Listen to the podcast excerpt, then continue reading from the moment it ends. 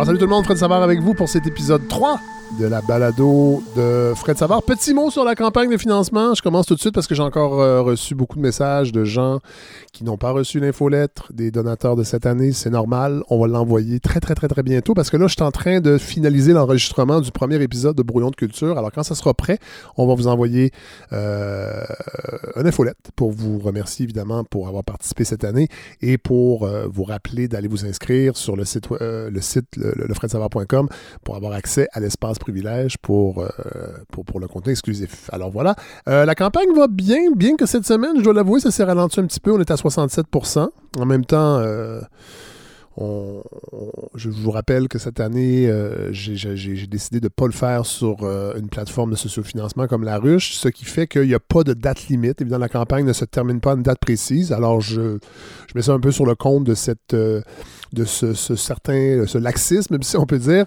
Mais euh, et aussi c'est la COVID, là, il faut quand même le dire. Donc euh, voilà. Mais sinon, euh, il y a quand même plus de 500 personnes qui ont participé déjà à la campagne de financement. Donc ça c'est vraiment, ça je suis vraiment content. Mais c'est ça, la moyenne est peut-être un peu plus basse que l'an dernier, puis c'est tout à fait normal. moi j'aimerais ça viser 1000 donateurs cette année dans un monde idéal. L'an dernier j'en avais eu 700. Mais là, il y a aussi il y a aussi un enjeu euh, de découvrabilité, de faire découvrir ce projet-là. Fait pour avoir 1000 donateurs, il faut que ce projet-là soit écouté. Parce qu'évidemment, vous n'êtes pas obligé de donner. La, la balado va toujours rester euh, complètement gratuite euh, sur les plateformes de balado.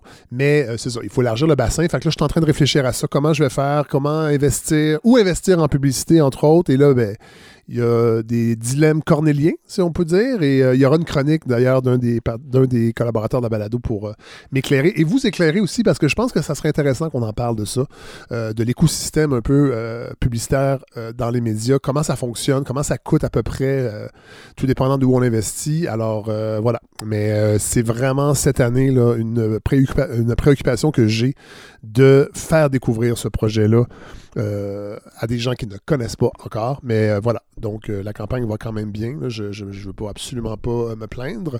Mais j'ai remarqué peut-être depuis une semaine, c'est un petit, un petit ralentissement en fait du nombre de dons. Mais je sais qu'il y a des gens qui l'ont pas fait encore. Il y a des gens qui m'ont écrit Inquiète pas, je vais le faire un peu plus tard. Fait il y a vraiment, il y a vraiment pas de stress à ce niveau-là.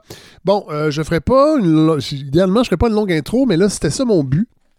Avant que survienne, avant que survienne cette polémique de l'Université d'Ottawa. Et là, je vais vous mettre un extrait euh, de l'émission L'heure du monde qui, est diffusée à 18h euh, tous les soirs à, la, à ici première, à la radio de Radio-Canada avec euh, Jean-Sébastien Bernacci. Et je vous, je vous, fais entendre comment il a présenté ça hier à la radio. C'est maintenant l'Université d'Ottawa qui fait face à une controverse en lien avec l'utilisation en classe par un de ses professeurs d'un mot sensible, d'un mot délicat, d'un mot jugé raciste. Euh, l'utilisation de ce mot a été dénoncée par euh, certains étudiants, dénoncée publiquement, quoique cette controverse qui dure depuis euh, deux semaines maintenant a été, je vous dirais, mise en lumière pour le grand public ce matin dans le journal La Presse, dans une chronique d'Isabelle Haché. Bon. Alors voilà, c'est Isabelle Haché, effectivement, qui euh, écrit un texte euh, jeudi matin sur ce qui s'est passé à l'Université d'Ottawa. En fait, des plaintes euh, d'étudiants et d'étudiantes envers une professeure, Verouchka Lieutenant Duval. Euh, c'est juste drôle d'entendre Jean-Sébastien Bernacci nous parler d'un mot, mais de jamais le dire. Donc, quelqu'un qui n'a pas lu le texte d'Isabelle Haché n'a absolument aucune idée de quel est ce mot. et vous allez voir avec, euh, avec Jean-Sébastien euh, Bernacci, il s'entretient avec sa journaliste qui en remet une petite couche. Euh, je vous fais écouter. Son cours porte sur la représentation des identités sexuelles dans les arts visuels. Elle parle d'un mot qui a déjà été une insulte et qui a été réapproprié par une partie de la communauté qui se sentait insultée, la communauté gay. Elle donne un autre exemple. Cette fois, c'est le terme haine jugé raciste. Elle affirme que ce mot-là aussi aurait été réapproprié par les Afro-Américains aux États-Unis. Bon, alors, euh, la, euh, la, journaliste donc parle du cours donné par Verouchka Lieutenant Duval, mais là, dans les deux cas, on a vraiment, euh, On, a, on, est devant, en fait, deux candidats au post-doctorat en périphrase, parce qu'on n'a absolument aucune idée. Évidemment, on parlait du mot queer, euh, et du mot nègre, sauf qu'en anglais, c'est le terme nigger qui est beaucoup plus péjoratif. le terme queer, bon, dans le fond, la prof essaie d'expliquer le concept de resignification subversive, c'est-à-dire de prendre un terme qui était subjectif à l'origine et d'en faire, d'en changer le sens pour en, faire une arme, en fait, d'une certaine façon, et se distancier de la stigmate. Et le premier exemple que la professeure lieutenant Duval donnait à ses étudiants, euh, c'était le terme queer, terme euh, qui, a un passé euh, péjoratif, mais qui est devenu un peu fourre-tout, quand même, il faut, quand même le dire, dont la signification n'est pas toujours très claire, mais au moins, c'est subversif, ça c'est très important d'être subversif. Comme dans l'exemple qu'on pourrait dire ici, il a écrit un roman où un homme blanc de 27 ans fait l'amour avec des filles de 17 ans sans trop les respecter. Arc, c'est une agression. Mais si on, si on décrit plutôt en disant qu'il a écrit un roman où un homme blanc de 27 ans couche avec des gars de 17 ans sans trop les respecter. Wow, cool, c'est tellement queer. Alors bon, euh, on peut le résumer comme ça. Cela dit, cela dit, est-ce que c'est si inquiétant ce qui se passe à l'Université d'Ottawa? Ça, je ne sais pas trop, sincèrement, parce que en fait, j'ai l'impression que c'est pas tant un cas de censure. Là, je sais qu'il euh, y a un courant de la gauche identitaire qui est très fort là-dessus, entre autres la cancel culture, on l'a vu euh, cet été avec euh, les dénonciations. on le voit aussi dans des, dans des universités anglo-saxonnes, mais de plus en plus au Québec aussi, et même en France, où des militants vont vouloir annuler des conférences ou des débats organisés avec des gens qu'ils n'aiment pas ou qui ne partagent pas leur... Bon, on le sait ça, c'est de plus en plus euh, c'est de plus en plus répandu. Sauf que j'ai pas l'impression, en fait, qu'on est dans le monde des idées, dans ce qui se passe avec l'Université d'Ottawa. J'ai l'impression qu'on est plus dans le clientélisme, en fait. Euh, je ne suis pas sûr qu'on est vraiment dans l'idée de censure, qu'on estime que la liberté d'expression n'est plus importante. C'est que la structure financière euh, qu'on a installée, puis là, je ne veux pas rentrer dans tous les détails parce que je ne les maîtrise même pas, mais je sais que et une, femme comme Lise Bissonnette ça serait le fun de la réinviter pour ça, pour nous parler en fait de comment fonctionne la structure financière euh, des universités au Québec, euh, entre autres, mais ailleurs aussi, probablement aux États-Unis, elle, elle pourrait nous l'expliquer, fait en sorte que le clientélisme est devenu vraiment important. Euh, les étudiants étrangers, c'est une manne et pour les cégeps et pour les universités au Québec. Et je me demande si, dans le fond, c'est pas ça le problème. C'est le clientélisme que, et cette clientèle-là, entre autres, l'Université d'Ottawa, visiblement, est extrêmement sensible à tout, est, micro-agressée pour, pour, pour, pour, rien. Elle a besoin aussi socialement d'exister en se montrant vertueuse, en, en étant moralement peu ça, j'ai l'impression qu'on est là-dedans aussi beaucoup dans ces cas-là. Euh, et, les médias sociaux exacerbent aussi notre, notre, propension à, à, nous montrer au grand jour. Euh, c'est comme si on était tous un peu un petit branding personnel. Euh, je trouve que les médias sociaux peut-être exacerbent, ça et on se positionne sur l'échiquier politique de cette façon-là. Et, une partie de cette gauche est identitaire aussi à toutes ces questions-là d'identité de, sexuelle, d'identité de genre et de, et de, et de mettre de l'avant ce qu'on est, puis qu'on n'est pas comme la majorité. Puis tu sais, on est beaucoup là-dedans. Donc, on est beaucoup dans le clientélisme. Une université, dans le fond, écoute euh, ses clients. Fait que c'est peut-être, faudrait peut-être réfléchir à l'idée de changer le terme étudiant euh, et le remplacer par consommateur de connaissances. Euh, puis rendu là, ben, on se demande si ça vaut, ça vaut encore la peine peut-être de donner des cours. Éventuellement, on pourrait peut-être se dire, ben, garde, vous allez payer pour un un bundle de, connaissances qu'on va vous donner sur une clé USB ou sur un, sur un nuage, puis vous aurez un, vous aurez un diplôme parce que vous aurez euh, acquis ces connaissances-là euh, en échange d'argent. Euh, c'est peut-être ça la solution, mais moi, j'ai en tout cas, j'ai envie de, le penser comme ça. Cela dit, c'est quand même intéressant qu'on puisse débattre sur ces idées-là de mots qu'on peut utiliser ou non. Et c'est drôle parce que quand est arrivée la polémique du changement de, de, titre du livre 10 Petits Nègres d'Agatha Christie, il y a Dany Laferrière. En fait, c'est France Culture qui a publié sur ses médias sociaux, sur son site internet, euh, une, rencontre avec euh, Dany Laferrière qui réagissait en fait à ce mot-là, à, ce concept-là. Puis j'ai envie de vous en offrir des extraits. On va le mettre à l'intégrale sur la page Facebook cette semaine de la balado. C'est juste que dans, dans l'espèce de capsule web de France, euh, France Culture, il y, a des, il y, a des, longs bouts où on voit des, des, inscriptions. Donc, sur le plan radiophonique, c'est pas très, très payant. Fait que j'ai sélectionné en fait les, les, moments où on entend Daniela Laferrière nous parler, entre autres, de ses réflexions sur cette polémique-là. Le mot nègre, c'est un mot qui vient d'Haïti, pour ma part. C'est un mot qui veut dire homme simplement. On peut dire ce blanc est un bon nègre. Donc le mot n'a aucune euh, subversion. Quand on vient d'Haïti, euh, on a, on a le droit d'employer ce terme. Et personne d'autre ne peut. C'est un terme qui est sorti de la fournaise de l'esclavage et il a été conquis. C'est là la différence totale avec toute l'histoire du mot nègre. Si on le prend par les États-Unis, par les abolitionnistes, comme par les colonisateurs ou par les écrivains de la négritude, on rate l'histoire. L'histoire, c'est que pour la première fois dans l'histoire humaine, des nègres se sont libérés, des esclaves se sont libérés et ont fondé une nation.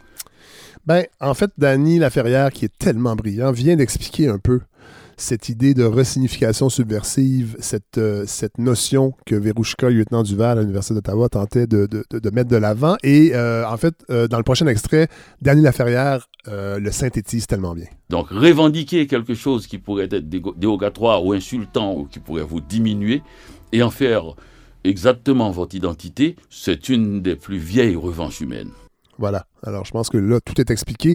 Je vous offre un autre extrait de la même capsule web où euh, Daniela Ferrière nous, nous met en garde, mais en même temps nous dit exactement ce qui doit en être quand on, quand on est dans ce genre de polémique-là. Il ne faut pas perdre l'humour, quelque part aussi.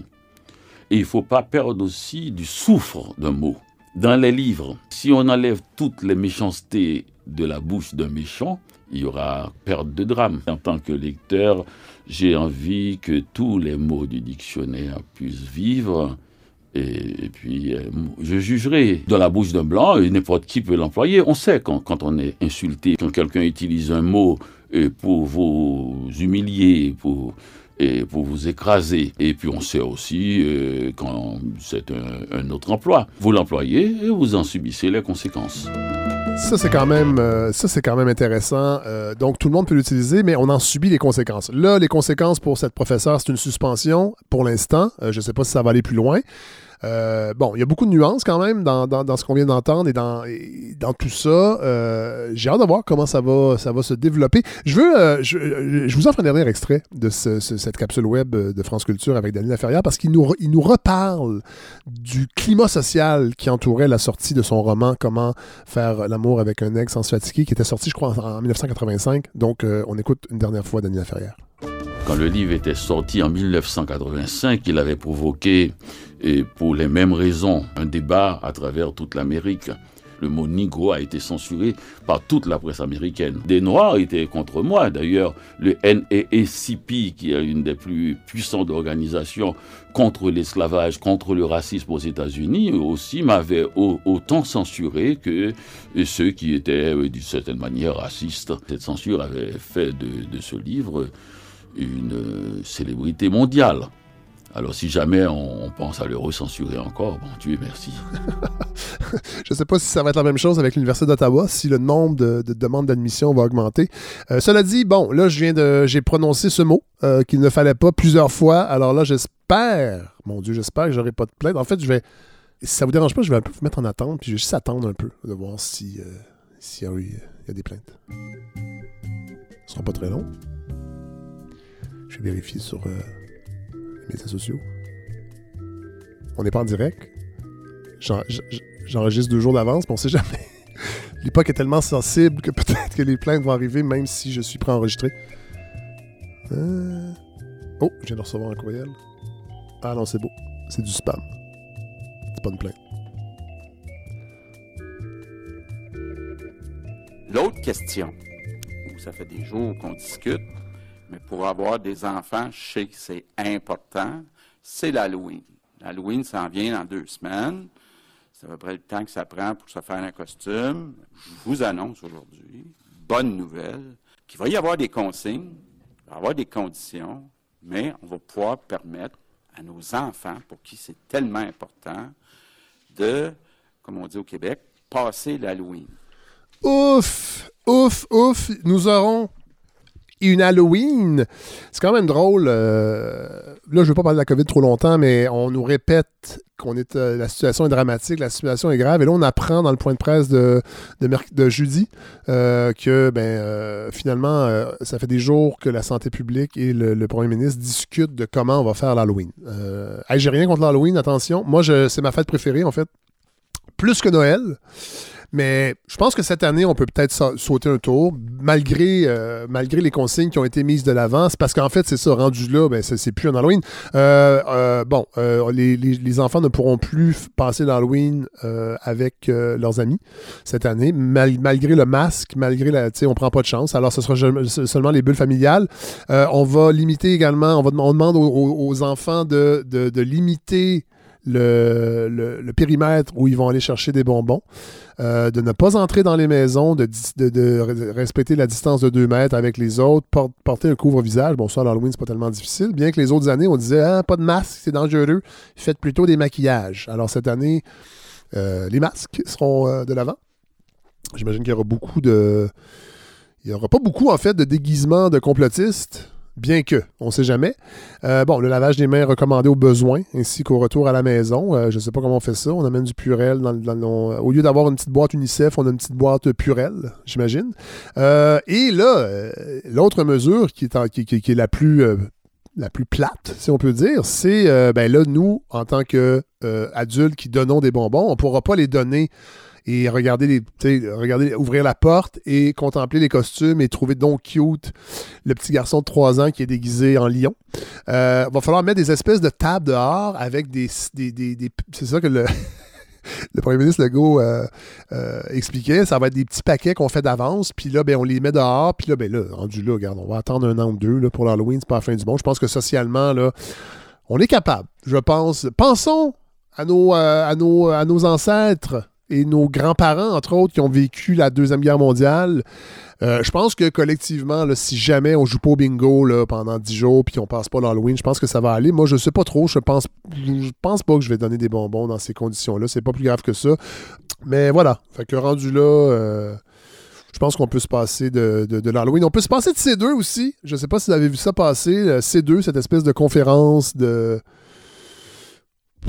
de créatifs et de gens euh, euh, qui ont tellement peur de ne pas être cool, qui se sont inventés une espèce de petit festival de trois jours où ils invitent des gens qui, euh, tiennent kiosque pour, montrer qu'ils sont tellement originaux et qui pensent déjà demain en faisant des brainstorms, la tête à l'envers, suspendue dans les airs, des, des- trucs comme ça.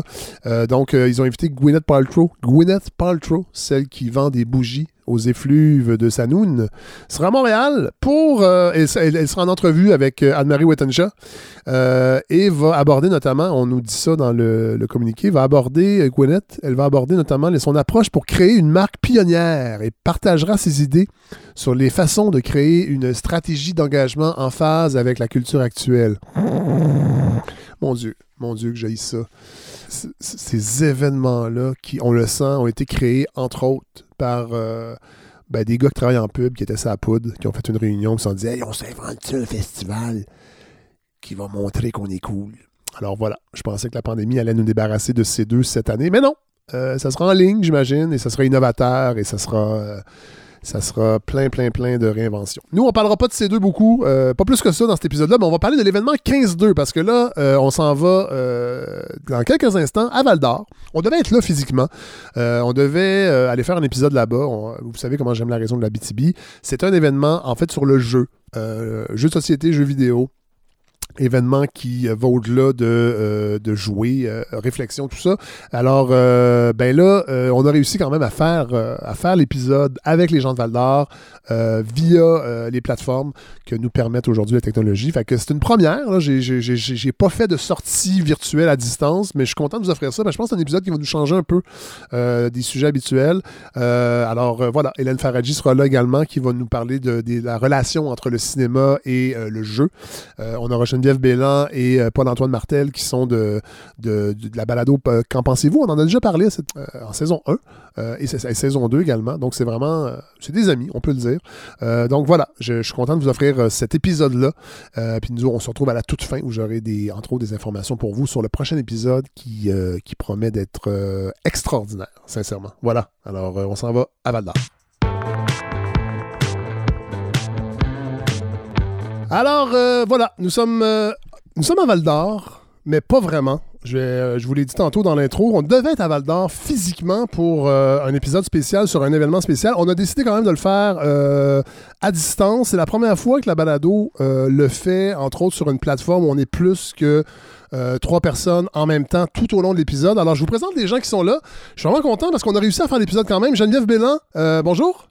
Bonjour Fred. Alors Geneviève, on t'a déjà entendu, euh, on vous a déjà entendu à la balado, on va vous voyez, ça va être plus simple, euh, à la balado, euh, entre autres avec, avec le, ben, podcast Qu'en pensez-vous? Mais là, vous êtes l'initiatrice de, de l'événement 15-2, on peut dire ça? Oui, exactement. on, est, on est ici pour ça. Premièrement, vous êtes animatrice culturelle à la ville de Val d'Or. Et là, en plus, il paraît que vous êtes directrice des services culturels par intérim. Euh, donc, si vous, êtes, vous, êtes, rendu une big shot de la culture en Abitibi. Je suis devenue une personne euh, qui occupe une double fonction pour une période indéterminée. OK, vous êtes fonctionnaire aussi. Euh, présidente du Conseil de la culture de l'Abitibi-Témiscamingue cofondatrice de Papacha et Filles, donc euh, co-gestionnaire de la cabane. C'est là qu'on vous nous aviez invité euh, la saison dernière ou la première, je pense que c'est la fin de la première saison.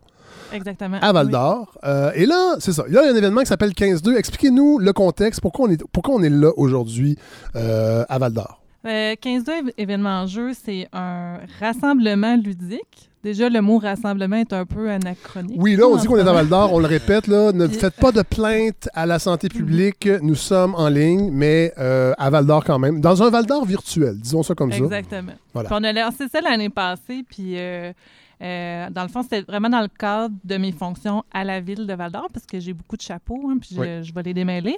Puis l'idée, c'était vraiment de faire ça euh, avec les bibliothèques. Puis on s'est inspiré directement de Montréal Joue, qui est un événement ludique aussi qui est né du réseau des bibliothèques publiques de Montréal. D'ailleurs, on a Simon Vigneault qui est avec nous. Bonjour, Simon. bonjour. Alors, vous, vous, ça fait depuis 2012 que vous êtes dans l'industrie du jeu de société euh, et vous avez participé, entre autres, à l'élaboration de Montréal Joue. Oui, entre autres, plus particulièrement au rassemblement ludique, justement, là, euh, ce qu'appelle le grand événement Montréal Joue euh, de jeux de société. Donc, euh, c'est le volet que je m'occupais. Hein. Et, et, vous êtes, je crois, aussi ben, parce que vous avez aidé Geneviève et l'organisation du de l'événement 15-2, c'est ça? Ben, après, après sa première édition, on s'est parlé là, il y a à peu près six mois là, pour voir comment ça pourrait évoluer, parce qu'un événement, c'est en constante évolution. On a toujours des choses à améliorer. De toute façon, on va se parler plus tard un peu, Simon, parce qu'on va parler un peu de l'industrie en général au Québec, entre autres, comment elle se porte. Oui, l'industrie de la création de jeux, puis on va avoir aussi Bruno Crépeau qui est là. Bonjour Bruno. Monsieur, ça va? Bonjour, mon Dieu, plein d'énergie. Vous êtes claqué deux papiers avant l'enregistrement, visiblement. non, fait une blague. Non, mais c'est parce qu'on se connaît. Bruno Crépeau, vous êtes euh, bon, créateur au sens large, je pense qu'on peut dire ça. Vous avez publié un roman en 2012, d'ailleurs, qui a été finaliste au Grand Prix littéraire Archambault, ça je l'ignorais. Euh, le titre du roman, c'est quoi? Euh, la mémoire du funambule. La mémoire du funambule. Euh, on mettra toutes les références sur la page Facebook de l'émission. S'il te plaît. Mais vous êtes créateur de jeux, entre autres, de jeux de société, puis vous en avez déjà fait un. Et là, vous êtes en, en pleine élaboration d'un nouveau jeu. c'est bien oui, ça? depuis sept ans. Bon, oui, voilà. Mais c'est ça. On va expliquer comment c'est difficile, euh, mais il y, a un processus vraiment formidable derrière ça. Euh, j'ai bien hâte de vous entendre euh, là-dessus. donc, mais je reviens à Geneviève Bélan de nous expliquer donc l'événement 15-2 dans, un, dans le contexte d'une ville comme Val d'Or.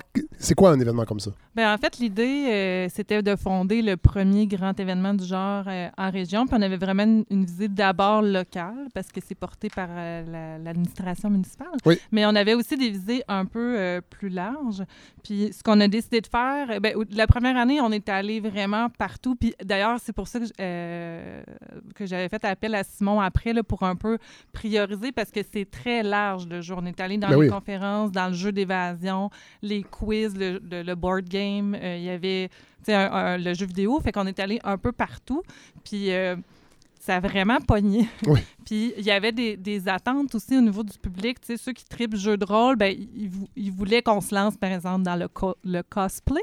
Les costumes. De, Oui. ça, fait que, puis chaque segment pouvait... Puis là, il y a tout, euh, tout ce qui touche le Twitch euh, aussi. Le Twitch Donc, les jeux, comme ouais, une la plateforme Twitch, pas- la ouais, plateforme. Twitch, donc les, les jeux, les jeux, du- ouais. regardez des gens jouer et commenter, entre autres. Le streaming, ça. Fait Voilà. qu'il y a beaucoup, beaucoup de, de, de volets potentiels à investir. Cette année, c'est sûr qu'on a décidé de tenir l'événement malgré la pandémie Oui. parce qu'on s'est dit que, justement, fallait peut-être accompagner les gens là-dedans puis essayer de, de maintenir une offre quand même. C'est quelque chose...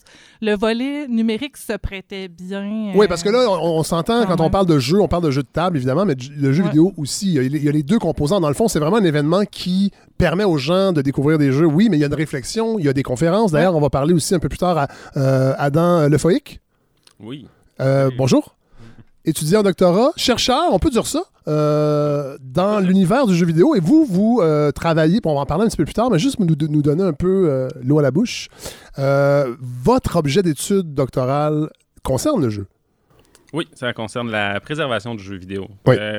Le côté doc- doctoral, on est plus dans la, con- la conservation de la culture, euh, des histoires de, de- du jeu vidéo, pas nécessairement juste le, matériel. Oui, d'accord. Ben non, euh, Adam Lefoy, on va vous retrouver un peu plus tard. Euh, justement, j'ai- bien curieux de- de- de- d'en savoir un peu plus sur vos, vos objets de recherche. Et là, évidemment, on est en Abitibi. Je vous disais tantôt, Geneviève, que vous faites partie de la balado Qu'en pensez-vous? Et à côté de vous, il y a un autre sbire de la balado Qu'en pensez-vous? qu'on a déjà entendu à la balado, qui est un peu notre antenne officielle euh, en Abitibi. Euh, ben, Paul-Antoine Martel, comment ça va? Monsieur Savard, ça va très bien vous-même? Ah, ça va très, très bien. Bien content de vous retrouver. Bien, bien content de vous retrouver. Plaisir Euh, partagé. Oui, et d'ailleurs, bon, oui, on va parler de l'événement 15-2.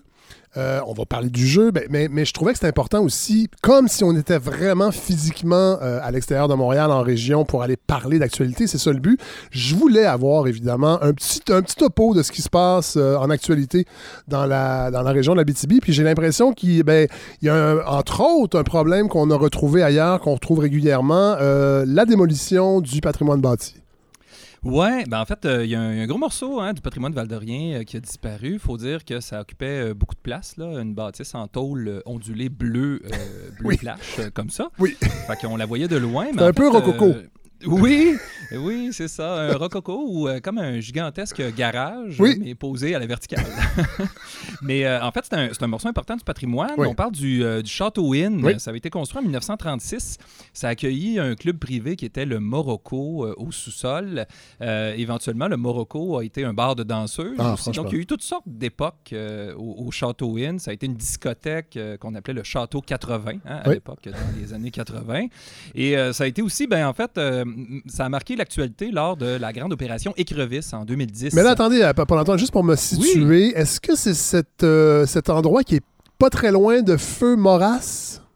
La poutine? Euh, ouais, c'est pas très loin. C'était pas très effet. loin, C'est avait C'est en pleine troisième avenue. Ouais, voilà. C'est en pleine troisième Ok. avenue. Donc, euh, c'est juste à côté du, du parc La Pointe, là, qui est comme au cœur euh, du centre-ville Oui, de Val-d'Or, là, voilà. angle 8e rue et, 7e et 3e avenue. Oui. Et euh, ben, c'est ça, lors de la rafle Écrevisse, grosse opération policière, le propriétaire du Château Inn, Serge Pomerleau, a été écroué. Serge Pomerleau, peut-être qu'il y a des gens, c'est un nom qui va leur dire quelque chose, soit parce qu'ils ont un garagiste qui s'appelle comme ça, ou encore un oncle, qui sait.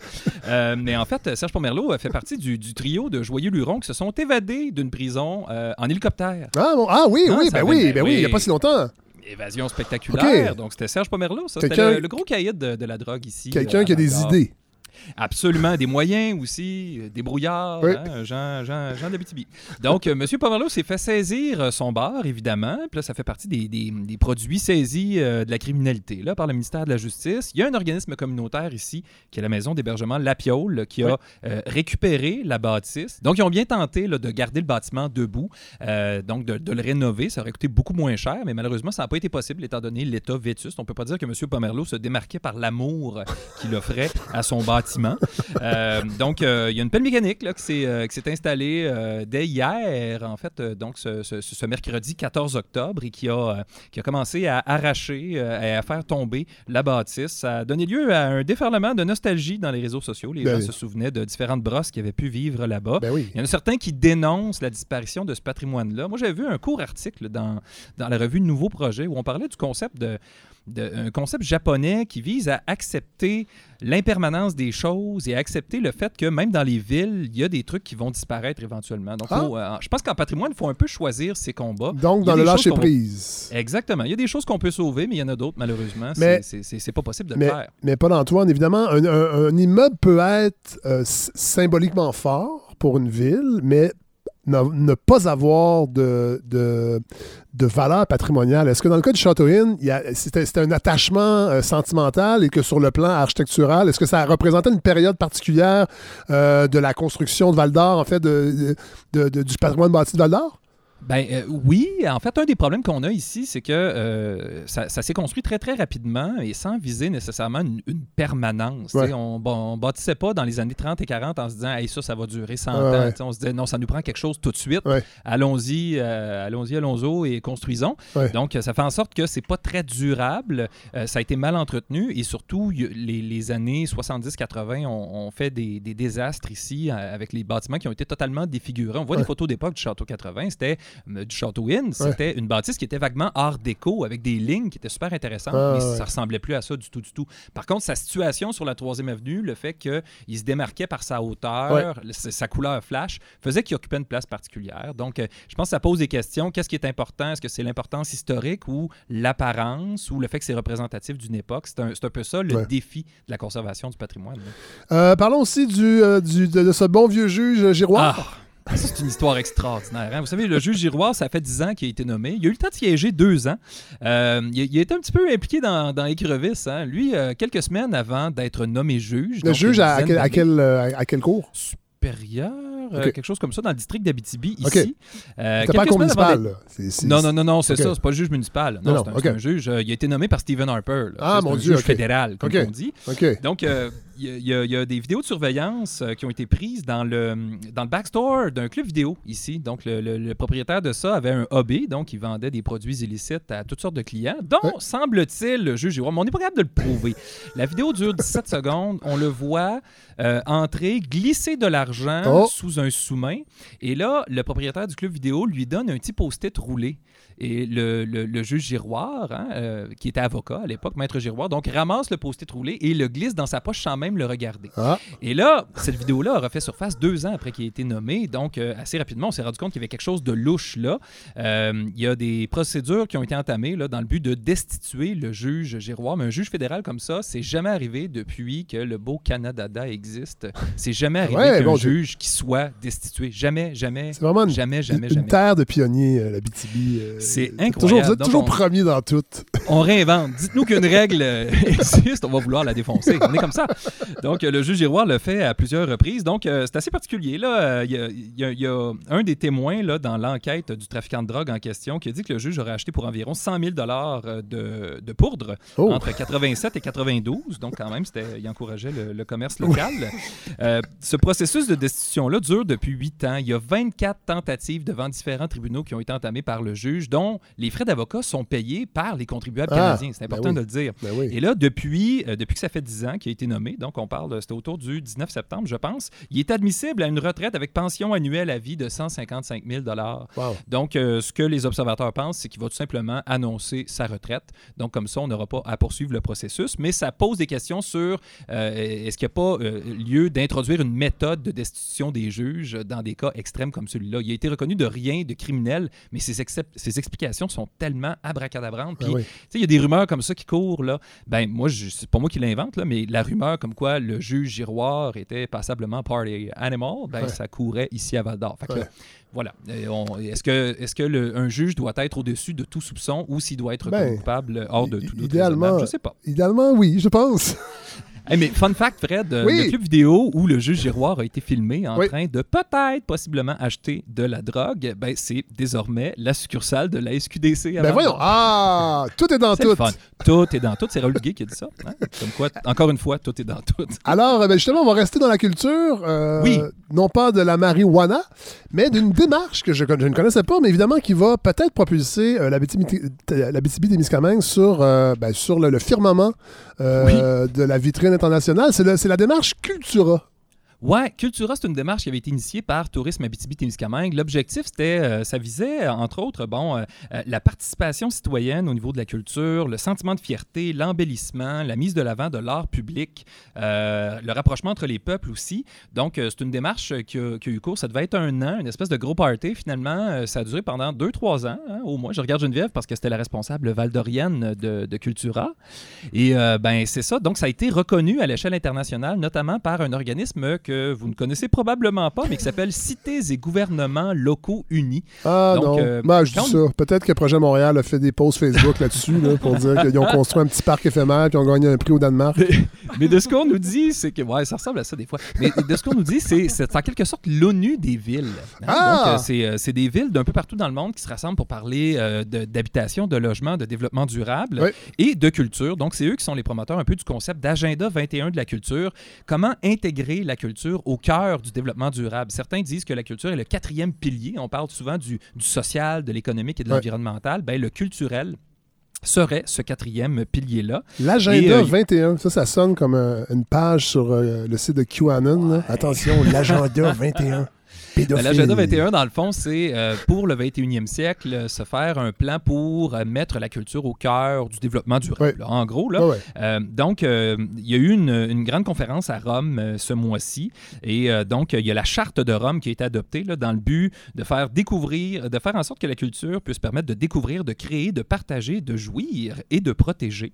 Donc, la, démarche Cultura a été citée en exemple et a fait partie des, des discussions lors de l'élaboration de cette, de cette charte-là de Rome, qui n'aura probablement pas un impact fulgurant, mais qui risque quand même de marquer certaines villes qui, euh, qui sont, certaines villes, certaines régions qui sont euh, souvent enclines à, aller chercher des démarches comme celle-là pour mobiliser euh, les forces vives de leur communauté. Je tiens à dire que la BTP-Témiscamingue fait partie de l'un des 15 territoires leaders dans l'application de l'Agenda 21, avec des métropoles comme Barcelone, Bilbao, Bogota, Buenos Aires, Lisbonne, Rome, Mexico, Washington et Vaudreuil-Dorion. Wow! Ouais. l'as dit, être dans, être dans, un top 15, c'est un peu push habituellement. C'est comme dire, moi j'ai fini dans le top 23. Oui. ça veut dire que tu es 23e. Donc, 23e, c'est ça. on termine rapidement parce qu'évidemment, il faut parler des mines. Quand on, bon, il faut parler des mines. On est, on est obligé, oui et non. Ça reste quand même euh, ben. quelque chose d'important. Euh, et là, il y a Nico Eagle qui est de retour euh, à la maison. Et là, la maison, c'est un, un, village. Fantôme! Ah, ah, oui, ben c'est ça, là. Allez-y. Ça m'intéresse. en fait, c'est Nico Eagle qui est de retour à Jutel, donc qui a, qui a, dans le fond, repris des droits sur une propriété dans le coin de ce qui était jadis Jutel. Nico Eagle qui a, qui a été une compagnie qui, opérait quand même quelques gisements dans ce coin-là. D'ailleurs, il y a la compagnie Eagle Gold Mines qui était active à Jutel, qui a fusionné avec les mines puis qui a mené au géant qu'on connaît, Nico Eagle, qui occupe une grande place ici en région. Donc, euh, on retourne exploiter des gisements là-bas. C'est assez particulier parce que la ville a, complètement fermé en 1998.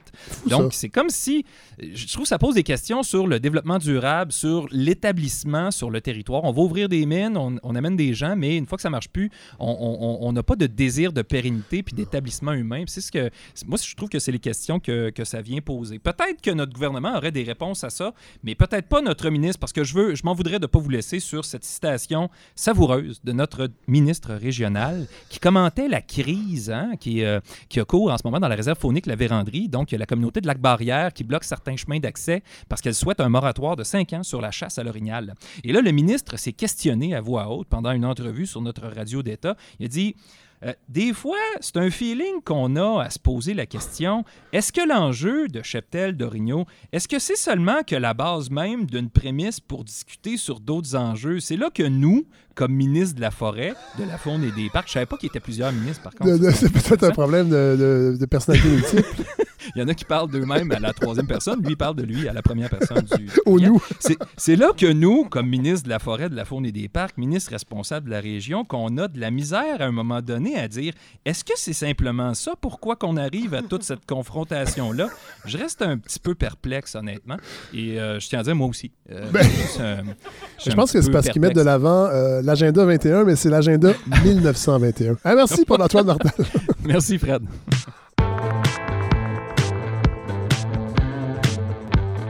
Euh, bon, là, on va aller parler à Simon Vigneault et Bruno Crépeau. On va aller parler de jeu, parce qu'on est là pour ça, euh, entre autres. Euh, et là, les gens vont se demander, mon Dieu, pourquoi un épisode sur l'industrie du jeu? Ben, faut le dire, je suis un, gamer dans la vie. J'aime beaucoup, là, mais, mais j'aime ça. En fait, je trouvais ça intéressant de vous avoir parce que là, on va on va aller au-delà de faire des suggestions de jeux, puis là, on sait qu'il faut jouer à pandémie, puis euh, gna gna, là, c'est pas ça, là. C'est pas ça l'idée, c'est de réfléchir, en fait, sur, sur ce qu'est l'industrie du jeu, puis je dis l'industrie, c'est même la culture du jeu. Je pense que Simon Vignon, on peut dire ça, là, ça va au-delà même de l'aspect industriel ou l'aspect commercial, c'est vraiment une culture englobante à plein de niveaux qui est en train qui se déroule au Québec depuis plusieurs années.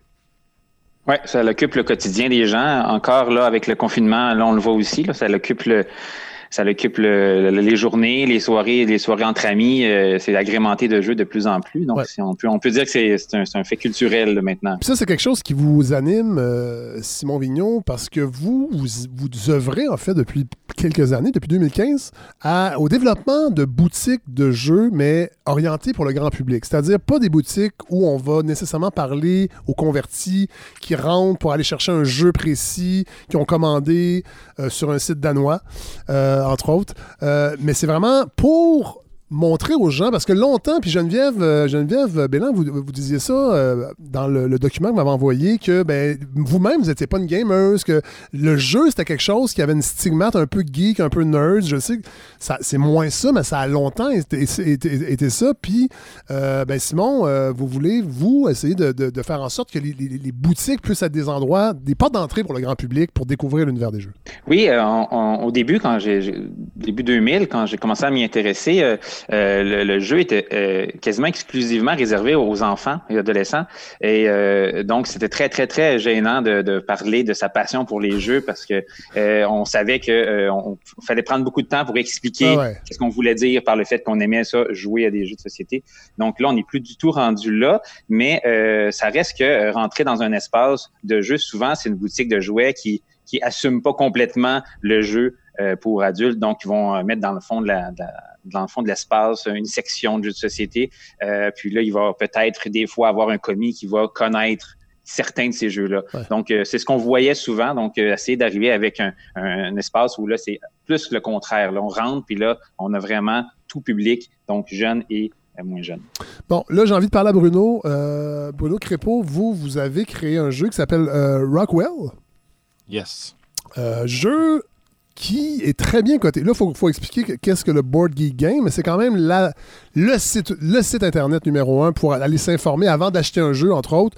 Euh, souvent, moi, je vais aller sur ce site-là pour aller voir un peu ce que les, utilisateurs qui ont déjà joué euh, en pensent. Et les jeux sont cotés. Vous avez reçu la, la note 7.1 quand même? C'est excellent.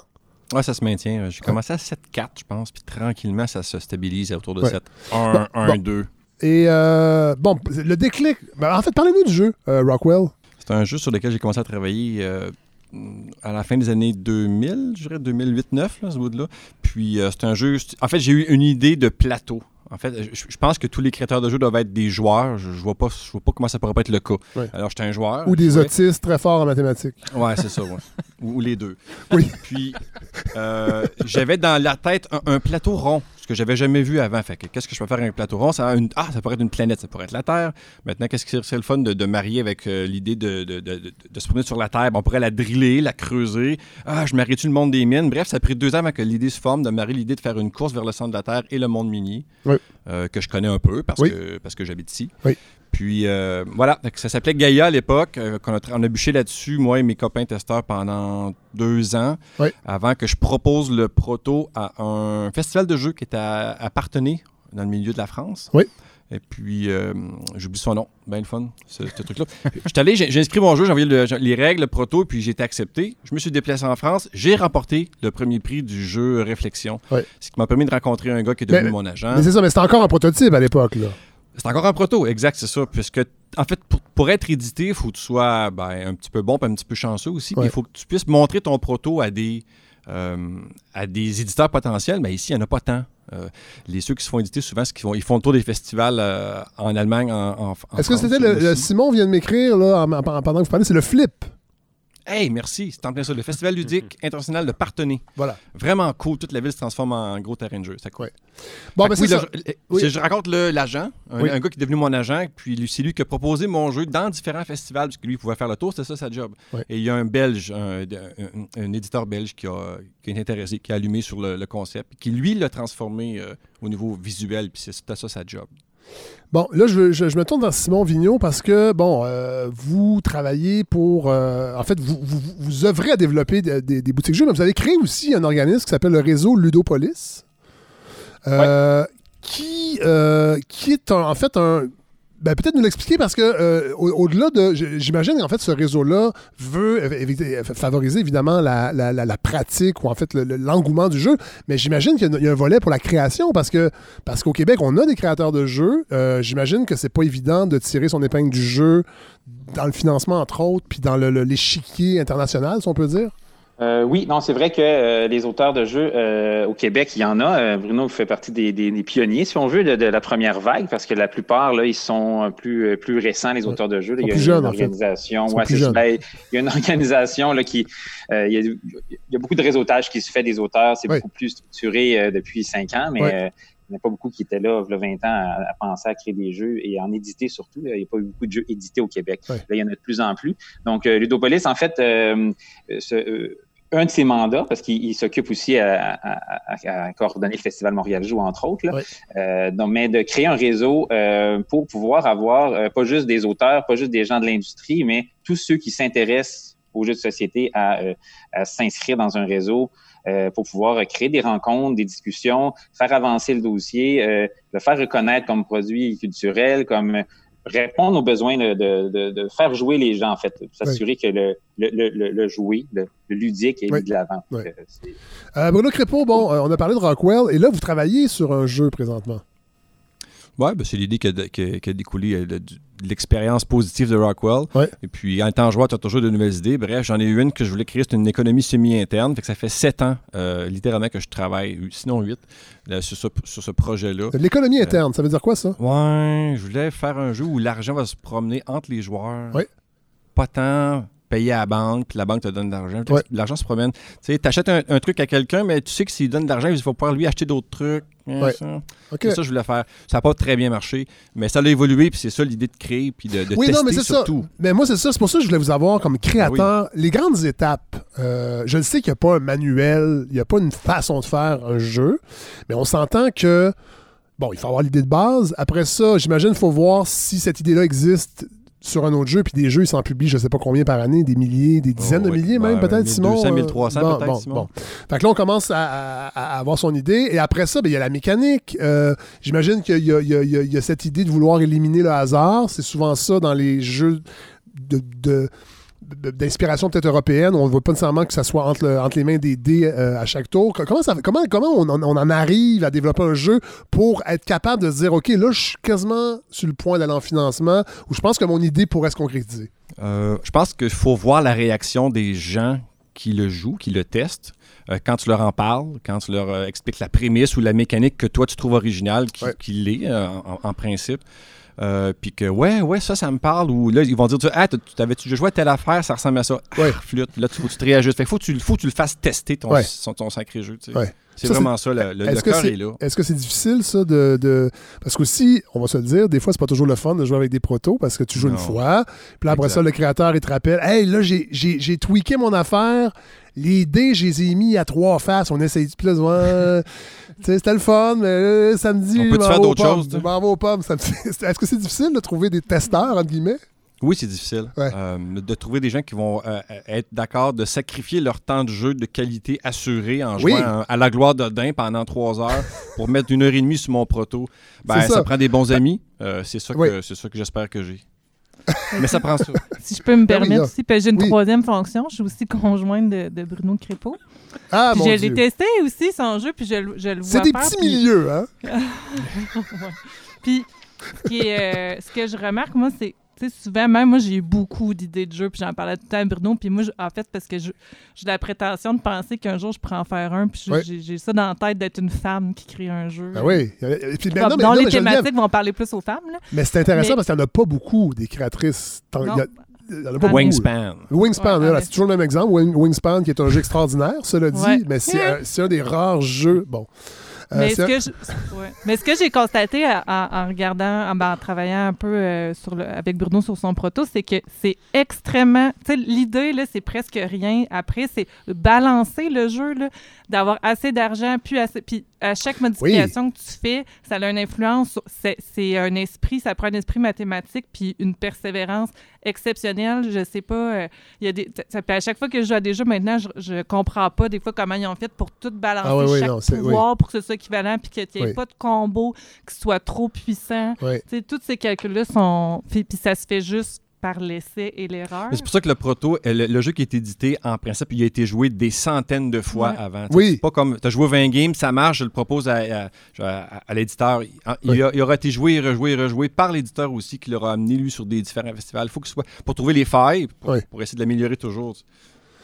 Euh, bon, moi, ce projet-là de balado, je l'ai lancé, en fait, euh, sur les plateformes de sociofinancement.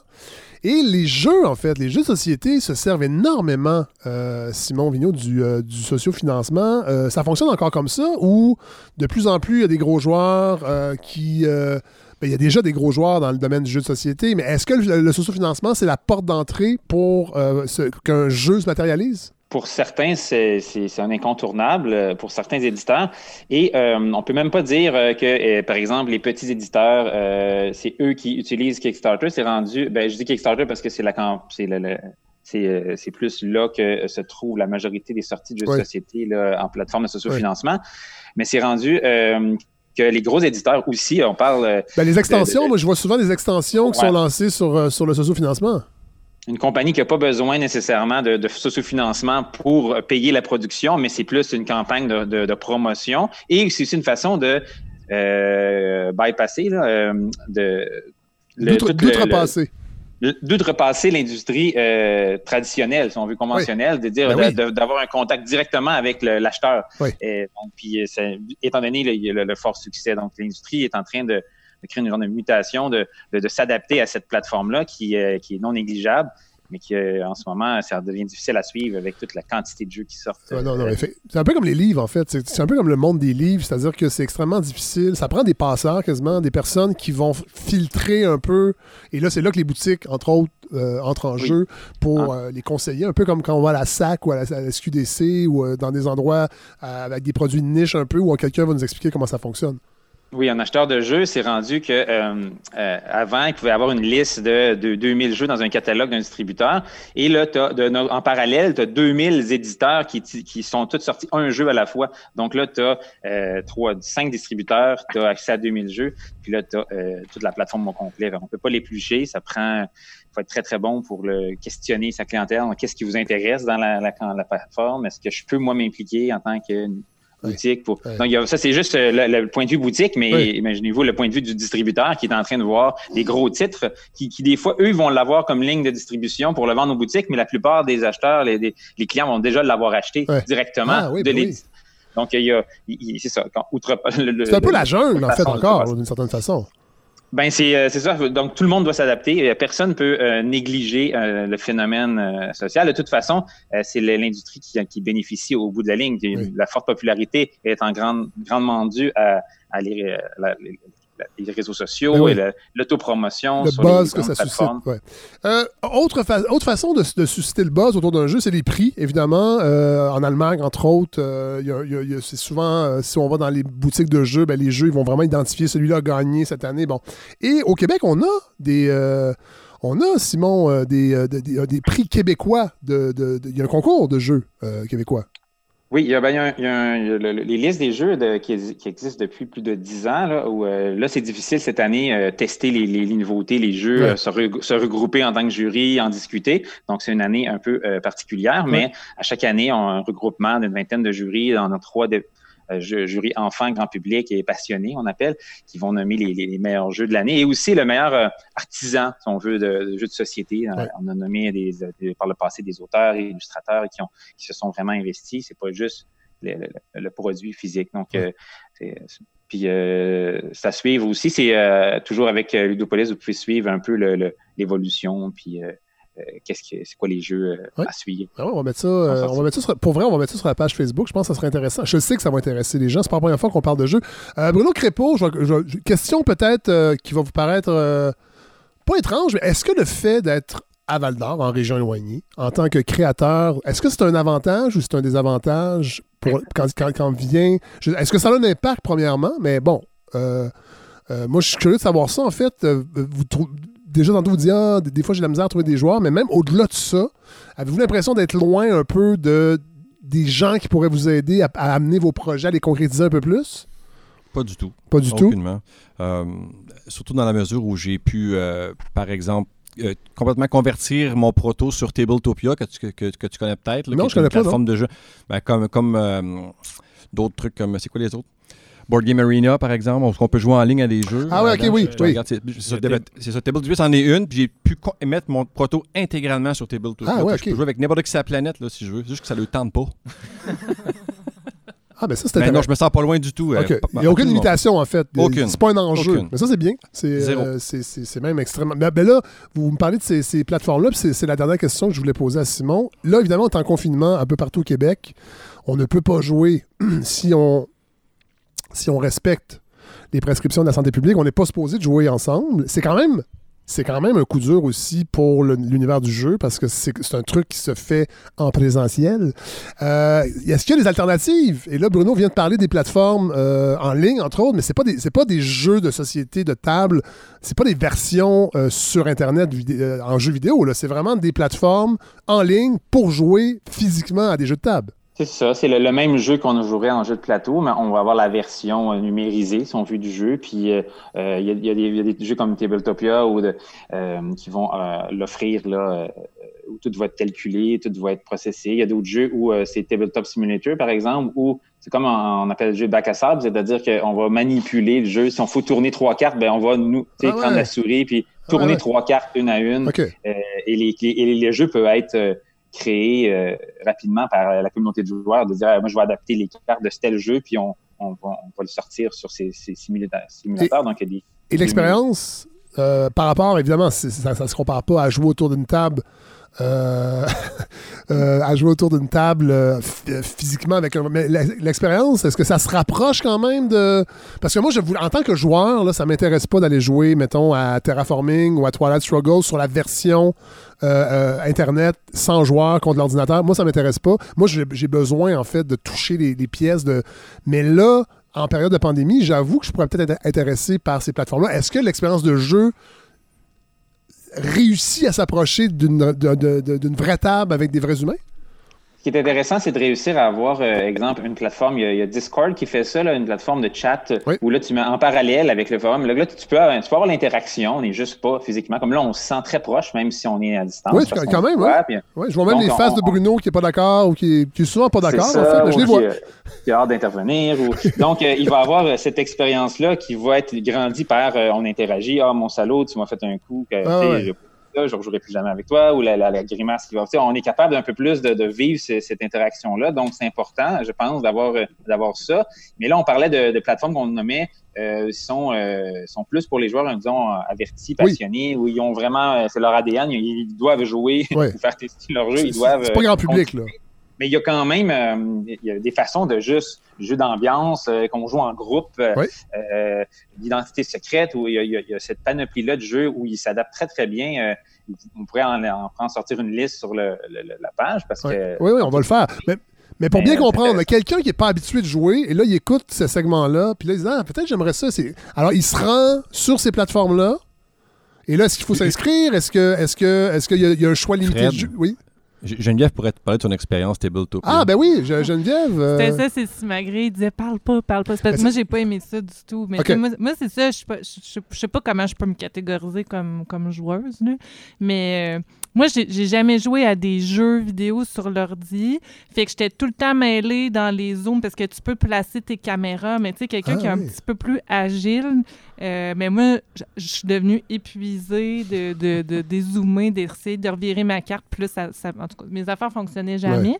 Mais Bruno trouvait ça beaucoup moins pénible que moi, par exemple. Mais Je pense que c'est vraiment. euh, mais En fait, moi en fait- en aussi, fait, c'est notre rapport, notre rapport Ouais. à, à l'ordinateur, en fait, qui va, qui va, qui va teinter l'expérience de ces plateformes-là. C'est ça? Puis peut-être le niveau de ton écœurement personnel d'être sur Zoom puis sur un Ah, oui. écran. Oui, en vous, vous êtes fonctionnaire. Oui, c'est ça. Donc- Fait que je, je- je passe beaucoup de temps chez Zoom. Ben oui, ben oui. Fait que je pense que ça aussi, ça jouait aussi dans mon, mon non-plaisir. Puis dans le fond, pour moi, c'était pas essentiel parce que j'ai quelqu'un qui pourrait. Qui, qui, veut toujours Ouais. jouer à la maison. Ouais. Ben, J'étais un peu comme ça, moi aussi. Puis euh, j'ai découvert, moi, les. les, les- puis là, je, je le dis pour les gens peut-être qui connaissent bien les jeux, mais il y a toujours des versions. En tout cas, il y a beaucoup de jeux qui ont des versions automa, c'est-à-dire des versions qui ont été pensées pour jouer seul. Puis ça a l'air un petit peu socialement awkward de se dire, hey, je vais jouer tout seul à un jeu de table. Et, mais c'est étonnamment le fun. C'est pas tous les jeux qui sont bien faits en mode automa, mais la plupart du temps, je suis rarement déçu. Je le sais que les gens, on est grégaires, en tout cas plus les autres que moi. Mais euh, puis la pandémie, c'est difficile pour ça. Mais si jamais on veut jouer à des jeux de société, puis on sait qu'on peut pas se réunir, j'invite les gens qui l'ont pas fait encore à essayer les modes automa. Euh, c'est étonnamment bien fait. Et c'est une autre mécanique souvent aussi. En fait, c'est, le même jeu, mais avec une mécanique un peu différente. Et juste. Puis moi, je, je- je trouve que les jeux de société, entre autres, sont magnifiques pour ça. C'est d'observer la mécanique. Quand tu quand es capable de comprendre comment le créateur a fait son jeu, que le jeu soit très amusant ou pas amusant, c'est vraiment juste. Il y a une beauté, je trouve, derrière ça, dans, dans la façon que le jeu a été imaginé et la, mé- la mécanique qui anime euh, ce jeu-là. Est-ce que Bruno Crépeau, vous êtes un gros joueur? Est-ce que vous, êtes, vous, jouez seul parfois? Non. OK. Il existe PlayStation pour ça, Fred. Ah, mais c'est pas pareil. Vous le savez très bien, c'est pas pareil. Puis si on était tous comme vous, on n'achèterait pas des jeux de société, vous seriez dans la dèche. Peut-être. Mais non, je, je connais. Je, Non, mais ça m'étonne. Je pensais je que vous connais Thomas, mais je euh, le fais pas, non. OK. Bon. En fait, je, je créer tant qu'être tout seul. Ah, ben oui. ce temps-là pour faire la Tout création dans mon cas.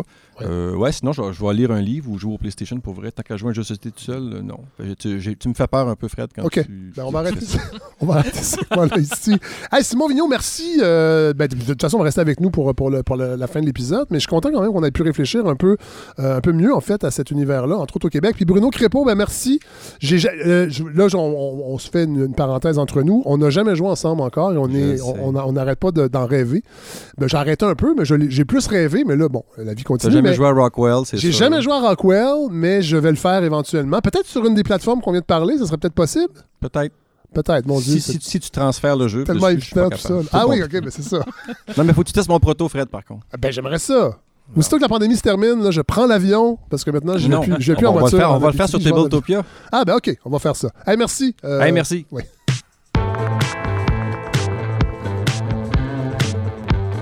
Euh, Hélène Faradji, est-ce que vous êtes encore avec Hey! nous? Oui. Oui, je Ben, suis là. Comment ça va? Ouais, mais c'est pas encore votre moment. Là. Je veux juste, Ah, bon. que vous soyez là. Non, non, je suis là, je vous écoute. Mais Euh, Hélène, moi, je, Hélène, êtes-vous... je connais pas, je connais pas grand chose au jeu, mais de vous écouter, euh, d'être aussi passionné, mais ça me donne envie. Fait que euh, Mais peut-être que je vais me lancer. Êtes-vous un peu gameuse quand même? Est-ce que Ben, vous jouez un peu? Parce qu'on on s'entend que c'est très, très européen. En fait, cette tendance-là du jeu qui est revenue, euh, et là, Simon euh, Vigneault, euh, corrigez-moi si je me trompe, ça nous vient beaucoup d'Europe et des Français. Les Français, quand ils arrivent à Montréal, là, ils cherchent où c'est qu'on joue.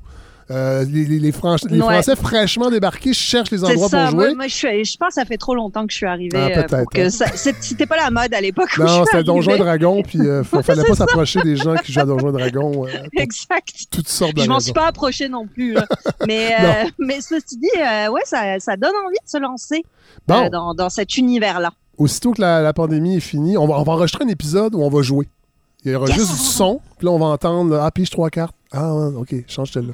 Non, on fera ça pas ça, bon, mais ça. faut bon. bon, là, je me tourne vers euh, notre, notre, intel- notre intellectuel, je pense, du jeu, qu'on peut dire ça. Euh, Adam Lefoïc, ouais, c'est... j'ai mis la barre haute. Euh, bon, mais non, mais je trouvais ça important. Euh, En fait, je trouvais, c'est Geneviève, en fait, qui m'a dit, tu devrais inviter Adam. Euh, je pense que ça pourrait être bien intéressant. Euh, c'est pas la première fois que vous participez à l'événement 15-2. Euh, non, ben, je suis là depuis le début. là. Oui. En effet. J'étais, Et- euh, j'ai été euh, rapidement, j'ai été greffé un peu à l'équipe, Oui. puis euh, ça m'a même permis de me quitter une job un peu dans, dans tout le, le département. Ah, fait c'est que là, j'étais là chouette, depuis le début. J'étais comme, je suis venu apporter un peu de jeux vidéo. J'ai levé un petit drapeau en disant, hey, on, on fait un, événement jeu. Ça prend un minimum de jeux vidéo, s'il vous plaît. Oui, évidemment, mais j'imagine que. Ben, je sais pas si Geneviève, c'était- c'était le. le- le- Peut-être. Parce que je sais que c'est deux univers, en fait, qui, qui, qui- qui évoluent un peu conjointement, mais un peu en parallèle. J'ai l'impression qu'il y a du snobisme des fois, des gamers de table versus le jeu vidéo. Euh, on sait aussi tous les débats autour de les, écrans versus entre autres les ados. Fait il y a peut-être des parents qui ont- sont plus réticents à, euh, admettre que le jeu vidéo est une composante importante de l'univers ludique, on va préférer les jeux de table. Moi, je sais que ça va être un moyen un peu aussi avec à la maison pour peut-être euh, fermer la télé un peu, puis être, quand même capable de jouer avec mon gars, puis embarquer. Je suis chanceux, il a vraiment embarqué dans, l'univers du jeu de société, mais euh, vous trouviez quand même important. Puis vous, c'était votre, faut le dire, c'est votre objet d'étude aussi, euh, Adam, le jeu vidéo. Oui, c'est ça. Moi, je suis là-dedans depuis euh, quand même un, un petit bout. Puis c'est euh, les sujets là, qui m'intéressent le plus. C'est euh, le jeu vidéo que je réfléchis. Oui. Puis même si euh, on s'entend, là, c'est vrai que c'est parallèle, mais il y a. dans le diagramme de Venn, mettons, là, il y a un overlap un peu là, entre les deux, entre le jeu Peut-être juste nous expliquer, pour moi, moi je le sais, là, mais pour les gens à la maison, le, le dia- le diagramme de Venn. là. Ben, ben tu sais, le diagramme là, des deux cercles. Là. Ah oui, ça, mon Dieu! la dernière fois, qu'on va communauté- parler de ça, j'étais en troisième année, pour vrai. Boy. Non, mais on aime ça, ce diagramme-là. Puis Oui. le, le- le jeu vidéo, le jeu de société, ben, ils viennent se chevaucher quand même Oui. un, un petit peu. Oui, oui. Puis on, on l'a vu l'an passé là, avec l'événement 15-2 que c'était quand même séparé parce que la section jeux vidéo là, avec euh, beaucoup de bruit, là, tournoi de Smash Bros, puis euh, streamer qui était live là, puis il y avait de la vie. Mais euh, ça se promenait quand même là, dans les deux, euh, les deux départements ou les deux sections. Là, ça, ça se promenait beaucoup. Fait que ça, ça a été apprécié. Puis on se rend compte justement, là, le- ça vient ensemble quand même jusqu'à un certain point. Ouais. Peut-être pas pour Bruno parce que. Oh, Bruno ça. il est bizarre. Euh, il est fin, mais il est bizarre. Euh, les gens doivent se dire à la maison, comment ils se parlent de même? C'est parce qu'on se connaît quand même. Là. Bon. Adam, vous êtes étudiant au doctorat. Vous commencez votre doctorat. Oui, je commence euh, là, là, à l'UCAT avec Oui. un, un directeur qui est au campus de l'UCAT, mais à Montréal. Oui. OK. Et vous, euh, en fait, c'est dans quelle faculté que vous le faites, votre doctorat, pour parler de jeux vidéo comme ça, là? Ben là, à l'UCAT, euh, il y a un département là, de création de nouveaux médias. Oui. Là, comme c'est quand même une université un peu plus petite, c'est un, euh, un doctorat sur mesure. Oui. Mais grosso modo, ça serait là, en études de jeux vidéo. Si on compare avec euh, ma maîtrise qui était dans le à l'Université de Montréal, Oui. mais dans le département d'études cinématographiques, dans l'option études jeux vidéo. OK.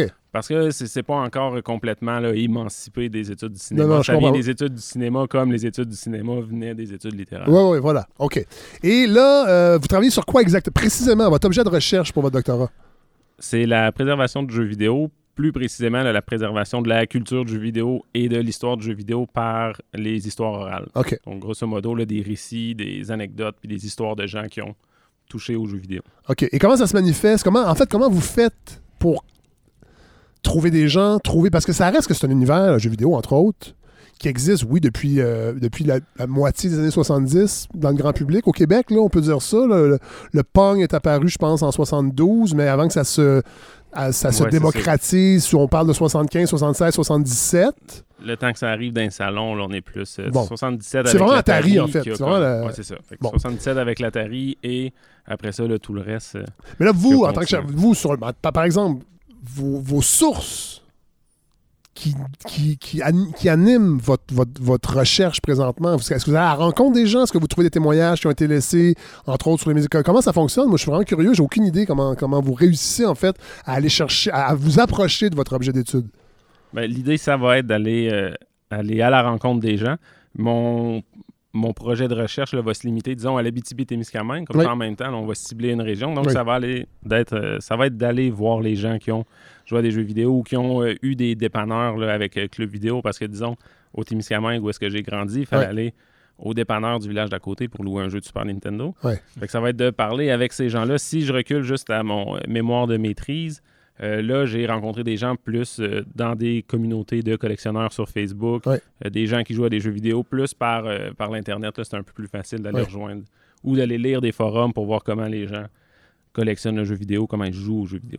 Euh, vous parlez d'histoire orale. euh, c'est drôle parce que moi, ça me rappelle. euh, ben, ça m'a rappelé certains livres, entre autres, que j'ai lus. Parce que le, oral history, je sais pas si c'est la même chose, je vous pose la question. Les, oral history qu'on voit souvent dans le monde anglo-saxon, c'est-à-dire un livre qui va parler d'une époque précise avec les acteurs de cette époque-là. Et le livre ne fait que. C'est une espèce de verbatim des discussions que ces gens-là, ces acteurs-là ont eues. C'est pas édité nécessairement. Il n'y a pas de mise en contexte. Il y a pas de. Est-ce que c'est est -ce c'est cette même démarche-là, d'une certaine façon, de seulement laisser le témoignage des gens être.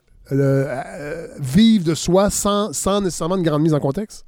Ben, c'est en effet là, une façon de faire les histoires orales, ce qui va être aussi une partie de mon projet de recherche, d'aller vraiment définir mon approche personnelle, qui va être de, quelle façon d'aller voir ça. Mais euh, idéalement, c'est quand même de laisser la, euh, la voix, puis laisser la parole à la personne qui va sortir ça. Puis là, il y a un petit côté euh, qui peut être éditorial d'aller après ça prendre certaines portions puis décider d'analyser quelque chose de plus précis, de plus précis. Donc là, ça va être dans ma méthodologie là, c'est ce qui va se développer dans les euh, prochains mois ou prochaines années. Oui, c'est ça. Vous êtes au début. comment je vais faire. C'est ça. c'est pas. Euh, ça risque de bouger. La belle lecture qui s'en vient. Ben oui. Euh, vous avez présenté des, des, expositions, je crois, dans le cadre du 15-2. Entre vous avez monté des expositions de consoles, entre autres. Oui. Là, ben, cette année, c'est la deuxième. à cause de, de, la COVID et du contexte, là, on est un peu plus. C'est une exposition un peu plus petite. L'année passée, je trouvais ça très important d'avoir une portion d'interactivité. Oui. Parce que de juste avoir euh, dans une cage en plexiglas euh, un Nintendo puis un Mario 64 euh, ou peu importe. Un Vectrex. Il manque quelque chose. Ouais, j'aimerais ça en avoir un si jamais. J'en ai déjà un. je, connais quelqu'un qui en a un. Je pourrais, à, la fin de l'épisode, là, je, vous, je, vous, je vous donnerai un courriel. Il y a quelqu'un qui en a un. Puis je pourrais peut-être s'en départir. Ouais. Mais maintenant, c'est des visiteurs qu'on met dans le plexiglas. Hein, c'est ça? Ouais, c'est ça. Tout le monde, on va avoir leur petit plexiglas. Mais c'est ça, l'année passée, je voulais vraiment qu'on puisse y jouer parce que, bon, l'histoire du les jeux vidéo, c'est un médium interactif. Oui. Donc, ça, il faut toucher un peu, il faut à la, manette. Avec euh, L'année passée, j'avais apporté des écrans cathodiques. Donc, là, on, branchait un vieux Nintendo sur une vieille télé, ce qui, est important pour avoir... Avec des, avec des fils RCA. Ah oui, oui, oui, ça. Pour avoir le, contexte, puis avoir euh, quelque chose du plus Oui, il y a le côté tactile. Le côté tactile, quand même, même si c'est un jeu vidéo. Là. C'était impressionnant. L'année passée, euh, c'était plus axé sur la guerre Sega-Nintendo. Donc là, on avait à partir de la Nintendo versus le Sega Master System jusqu'à la Dreamcast et le Nintendo, euh, le GameCube. Et c'était impressionnant de voir tout le monde jouer à ces jeux-là. On avait des, euh, des, enfants avec leurs parents qui venaient jouer à des consoles qui étaient beaucoup plus vieilles que, qu'eux autres, en fait. Puis, les plus jeunes étaient quand même beaucoup plus attirés que je pensais. Là. Je me disais que ça allait être le papa. Ben, j'allais vous poser. Hey, j'ai joué à ça. Mais... j'allais vous poser la question parce que là, je, je pense que. En fait, j'ai l'impression qu'il y, y, a une espèce de mode du rétro gaming, entre autres. Moi, je connais des gens qui sont venus m'acheter, entre autres, euh, la, ma vieille PS2 avec des jeux. Bon, euh, la PS1, en fait, mais qui, qui, eux, étaient dans l'espèce de circuit des, des, des rétro gamers qu'on appelle. Mais j'ai l'impression pour avoir un, ado de 16 ans à la maison qui, lui, ne s'intéresse pas tellement à. Il aime beaucoup les jeux vidéo, mais je, ne sens pas si intéressé par l'histoire et découvrir que cette console-là a été la première à mettre de l'avant le joystick, tout ça. Est-ce que vous avez quand même l'impression que ça s'en vient ou c'est vraiment une question de génération, puis les, jeunes gamers vont vieillir et vont finir par s'intéresser à ce qu'il y, avait avant eux, ou c'est peut-être parce que c'est des millénarios puis ça les intéresse pas tout ce qui était avant eux? Ce qui ben, est souvent le cas Quand même. c'est quand même niche là, de vouloir aller, euh, de vouloir reculer jusqu'à l'époque Nintendo, Atari ou peu importe. Mais euh, dans le cadre encore là de, ma recherche pour euh, la maîtrise, je me suis rendu compte qu'il y avait quand même beaucoup de gens qui ont commencé à collectionner récemment, puis qui vont quand même vouloir aller chercher ce qui est vraiment plus vieux. Donc, il va y avoir une portion qui va s'intéresser à ça. Mais encore là, je parlais hier avec un, ami qui, qui donne une charge de cours en jeu vidéo à l'UCAT. Et dans ses étudiants, euh, le PS2, c'est considéré rétro, puis c'est déjà comme une vieille affaire. ah ouais, c'est un coup de vieux, là. Moi, c'est pas là quand je parle du rétro. Non, non, non. Vous, vous êtes dans la, euh, période Atari à télévision, Coleco, euh, les, débuts 80, là. Ah, ben, c'est ça, dans ma collection. Puis ce qui est justement pas mal le, thème de l'exposition de cette année, là, il y a ces consoles-là qui sont juste de l'autre côté dans le centre d'expo. Alors, on est retourné vers le plus vieux pour euh, offrir aussi quelque chose qui est un petit peu moins connu. on commence avec la Odyssey dans l'exposition, ah, qui est la console en 72, qui est comme la première à être sortie officiellement. Ça, c'est celle avec un clavier, hein? L'Odyssey 2? Euh, c'est la, la, Odyssey 2 qui a un clavier. Ça, j'ai déjà vu ça. C'est la Odyssey qui est avant ça, qui est ah, une espèce d'affaire euh, avant Pong, selon l'histoire ou les, légendes. la personne qui a, qui a inventé Pong aurait, Nolan Bushnell aurait vu le prototype de la Odyssey, puis il a comme fini par avoir une petite lumière qui est allumée, ah, puis lui, il a fait Pong. Mais la Odyssey, c'est un peu comme Pong, mais il n'y a pas de visuel, il n'y a pas de score, il n'y a pas de son. Euh, on met un plastique à l'écran pour avoir un visuel. Ah, puis euh, c'est quelque chose. Wow! Quand même! Euh, ben, Faut merci. garder ça quand même. Oui. Ben, j'allais vous demander, c'est la dernière question, j'allais vous demander votre console, votre l'ultime console, selon vous. Euh, moi, j'avoue que j'ai- j'ai gardé un attachement à- au GameCube pour, le, pour la beauté de l'objet, cela dit, et pour la manette. Il n'y a jamais une manette qui a égalé l'ergonomie d'une GameCube, à mon avis. Mon garçon Moi, rit de moi la, ça. manette de GameCube aussi. là. le cube mauve avec la poignée a quand même un look euh, intéressant. Oui. là. Je suis d'accord euh, pour ça. Moi, personnellement, je, je me tiens probablement sur la Nintendo euh, originale, la Oui. NES, parce que c'est la console que j'ai le plus joué. Oui. C'est aussi la console que je cherchais le plus là, de, de morceaux, disons. Là, c'est, euh, c'est avec ça que j'ai le plus de jeux dans ma collection, Ouais. euh, personnellement. Puis mes jeux préférés sont même pas sur la NES, mais j'ai quand même là, les Mega Man, les Mario Bros. Ça reste un objet qui est super important et qui a euh, Ah probablement là, catapulté mon intérêt pour le jeu vidéo, qui a fait que j'étudie le jeu vidéo. Et pour bien des gens, je dire, c'est quand même une console marquante, là. La- la- Oui, la- c'est la quand, quand on finit euh, par parler de crash de l'industrie euh, aux États-Unis ou peu importe, la Nintendo est quand même élevée pour, euh, pour le bien ou moins bien là, comme étant ce qui a ramené l'industrie du jeu vidéo. Donc, il y a- il y, a toujours un, un petit côté mythique autour de la compagnie. Ouais. Euh, après ça, bon, c'est sujet à de débat. Il y a des gens qui sont plus ou moins d'accord, mais Ouais. Ben, euh, Adam Lefebvre, merci d'avoir euh, tenté de nous expliquer votre objet de recherche. Ça reste quand même un peu encore abstrait, mais quand vous aurez terminé, si tout va bien, dans quoi, ouais. dans 2-3 ans? 4 ans? idéalement, là, euh, on verra ça prend combien de temps, mais c'est ça. Ce serait idéalement un 3-4 ans. Bon, euh, on pourra- travers. On pourra peut-être se, se retrouver. Moi, je, je, je, je, travaille fort pour que cette balado-là euh, soit pérenne dans le temps. Fait que dans 4 ans, on pourra euh, peut-être, il y aura peut-être publication d'un livre. Je sais pas, est-ce que vous allez, est-ce que vous, il est trop, il est trop tôt pour y penser, j'imagine, mais souvent, les, les, les thèses de doctorat finissent quand même à être diffusées d'une manière ou d'une autre. Ben, j'aimerais bien que ça finisse en quelque chose justement d'un peu plus euh, concret. Une console? tangible. Justement, je parle de, de, La- de préserver le. ouais, c'est ça, peut-être. Mais je parle de préserver les, les objets, donc j'aimerais ça aussi que ce soit quelque chose qui va euh, se promener un petit peu plus. Mais Ah oui. euh, recueil d'anecdotes ou, Ben oui. ou euh, balado, qui sait, quelque Ben chose. oui. Mais Ah! j'aimerais ça que ça, ça finisse par faire quelque chose aussi. Ben, je, je vous le souhaite, puis on va suivre ça avec beaucoup d'intérêt. Merci, Adam Lefebvre. Ça fait plaisir, merci beaucoup. Bon, Hélène Faradji, réveillez-vous. Hey, je suis là. Allô? Bon, est-ce que, vous êtes une fan de jeux vidéo, Hélène? Non plus. Ben mais non, mais non, je suis, ben, je suis une Vous de des cinéma. films, hein? Des films, des Ben films. oui, j'écoute des oui. films, mais c'est de ça dont je vais vous parler justement. euh, quand on écoute des films, on devient presque naturellement fan de jeux. Ah, Parce que les deux sont Ah. tellement liés que euh, on peut pas aimer l'un sans aimer l'autre. Mais avant même de vous parler de tout ça, euh, je voudrais d'abord dire merci à nos hôtes euh, du 15-2 parce que ben, ça fait ça fait un bout de temps qu'on sait qu'on on va être là euh, Oui. cette semaine avec eux. Euh, ça fait une semaine que je prépare la chronique et je dois dire que ça fait un bien fou. Mais vraiment, euh, sur toutes les tribunes, on nous répète avec plein de bonnes intentions que l'effet de l'art et de la culture sur nos vies, c'est important. Mais il n'y a rien comme le vivre pour vraiment s'en rendre compte. Euh, la semaine passée, je vous parlais du Festival du Nouveau Cinéma. ouais. Cette semaine, c'est le 15-2. Euh, en fin de semaine dernière, dans les parcs montréalais, j'ai vu toutes sortes de musiciens qui improvisaient pour les gens et de voir l'offre disponible, de se balader dans les programmations virtuelles, euh, de constater que des gens absolument formidables continuent à se battre Ouais. pour nous offrir de quoi passer à travers, ben, c'est essentiel. En tout cas, moi, personnellement, ça me sauve la peau et j'ai vraiment envie de leur dire merci. Merci à tous ceux qui continuent à nous offrir autre chose que de la pure information, même si c'est important. Euh, tous ces gens qui ont à cœur de nous divertir, d'enrichir notre mini paysage mental qu'on a en ce moment, ceux qui se battent alors que les autorités les ignorent pour continuer à incarner une culture riche, vibrante, nourrissante et de nous l'offrir. Alors du fond du cœur, merci. C'était Wow. mon petit moment IMO. Voilà, c'est fini. Wow. Euh, comme comme euh, on en a déjà parlé durant l'épisode, bah oui, évidemment, le jeu dans sa définition à la fois la plus large mais aussi la plus restreinte, ça fait assurément partie de la culture. Il y a aucun doute à avoir.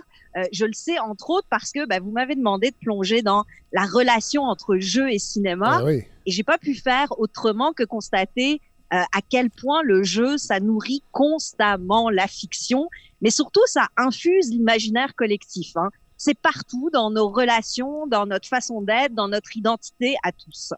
Et euh, ça aide vite à comprendre pourquoi parler de jeu aujourd'hui, dans les circonstances, c'est la, nouvelle euh, formule de politesse, hein, dans les circonstances, eh ben c'est essentiel.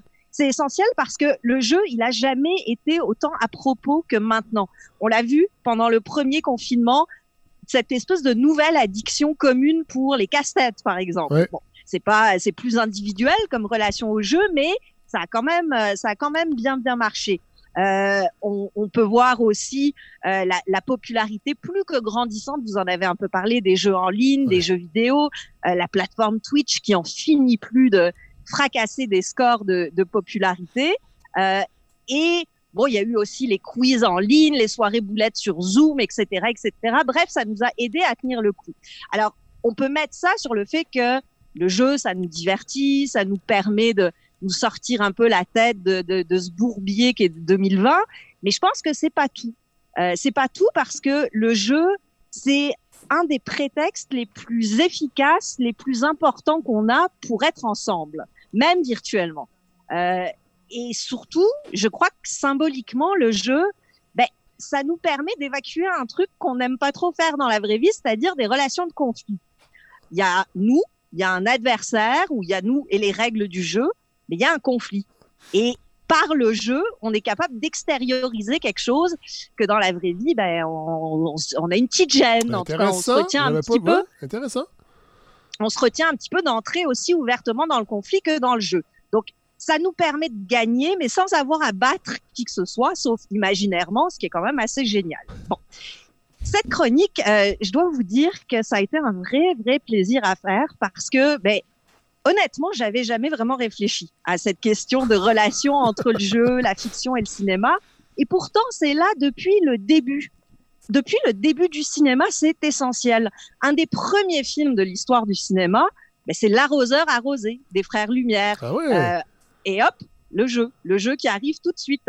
Bon, c'est l'angle de la taquinerie, de la mauvaise blague qu'on fait à quelqu'un, mais on comprend dès le début du cinéma que euh, mettre en scène cette relation très très particulière qui est introduite par le jeu, c'est-à-dire on, on, se bataille pour de faux, ben, c'est extraordinairement payant au cinéma. bon, évidemment, c'est là depuis le début, mais ce que j'ai surtout très vite constaté, c'est que euh, la présence du jeu au cinéma, elle est massive. Elle est absolument partout et elle va surtout bien au-delà du cliché. Arc, non, mon jeu vidéo préféré est adapté au cinéma, ça va être Twitch, c'est sûr que je vais être déçu prononcé par des millions de, spectateurs depuis l'outrage fait à Mario avec Super Mario Bros en 93, la première adaptation en prise de vue réelle du mythique jeu qui a été ah, je me rappelle pas de ça. Moi, je me rappelle la série télé pour enfants qui était, oh, qui était dégueulasse. Ah ben, mais pas le film. Il est atroce. il est atroce. Ça n'a aucun bon sens. Bon, euh, c'est vrai que le réflexe, quand on se dit spontanément comme ça, jeu et, et cinéma, c'est de penser aux jeux vidéo parce que euh, c'est un peu comme deux sœurs siamoises, hein, le cinéma et, les jeux vidéo. Sauf que la seconde, le jeu vidéo, est beaucoup plus puissante que la première. Ça fait des années que l'industrie du jeu vidéo génère de deux à trois fois plus que le cinéma et la musique réunis. Ah ouais. C'est complètement fou, alors qu'on n'en parle presque pas dans les médias.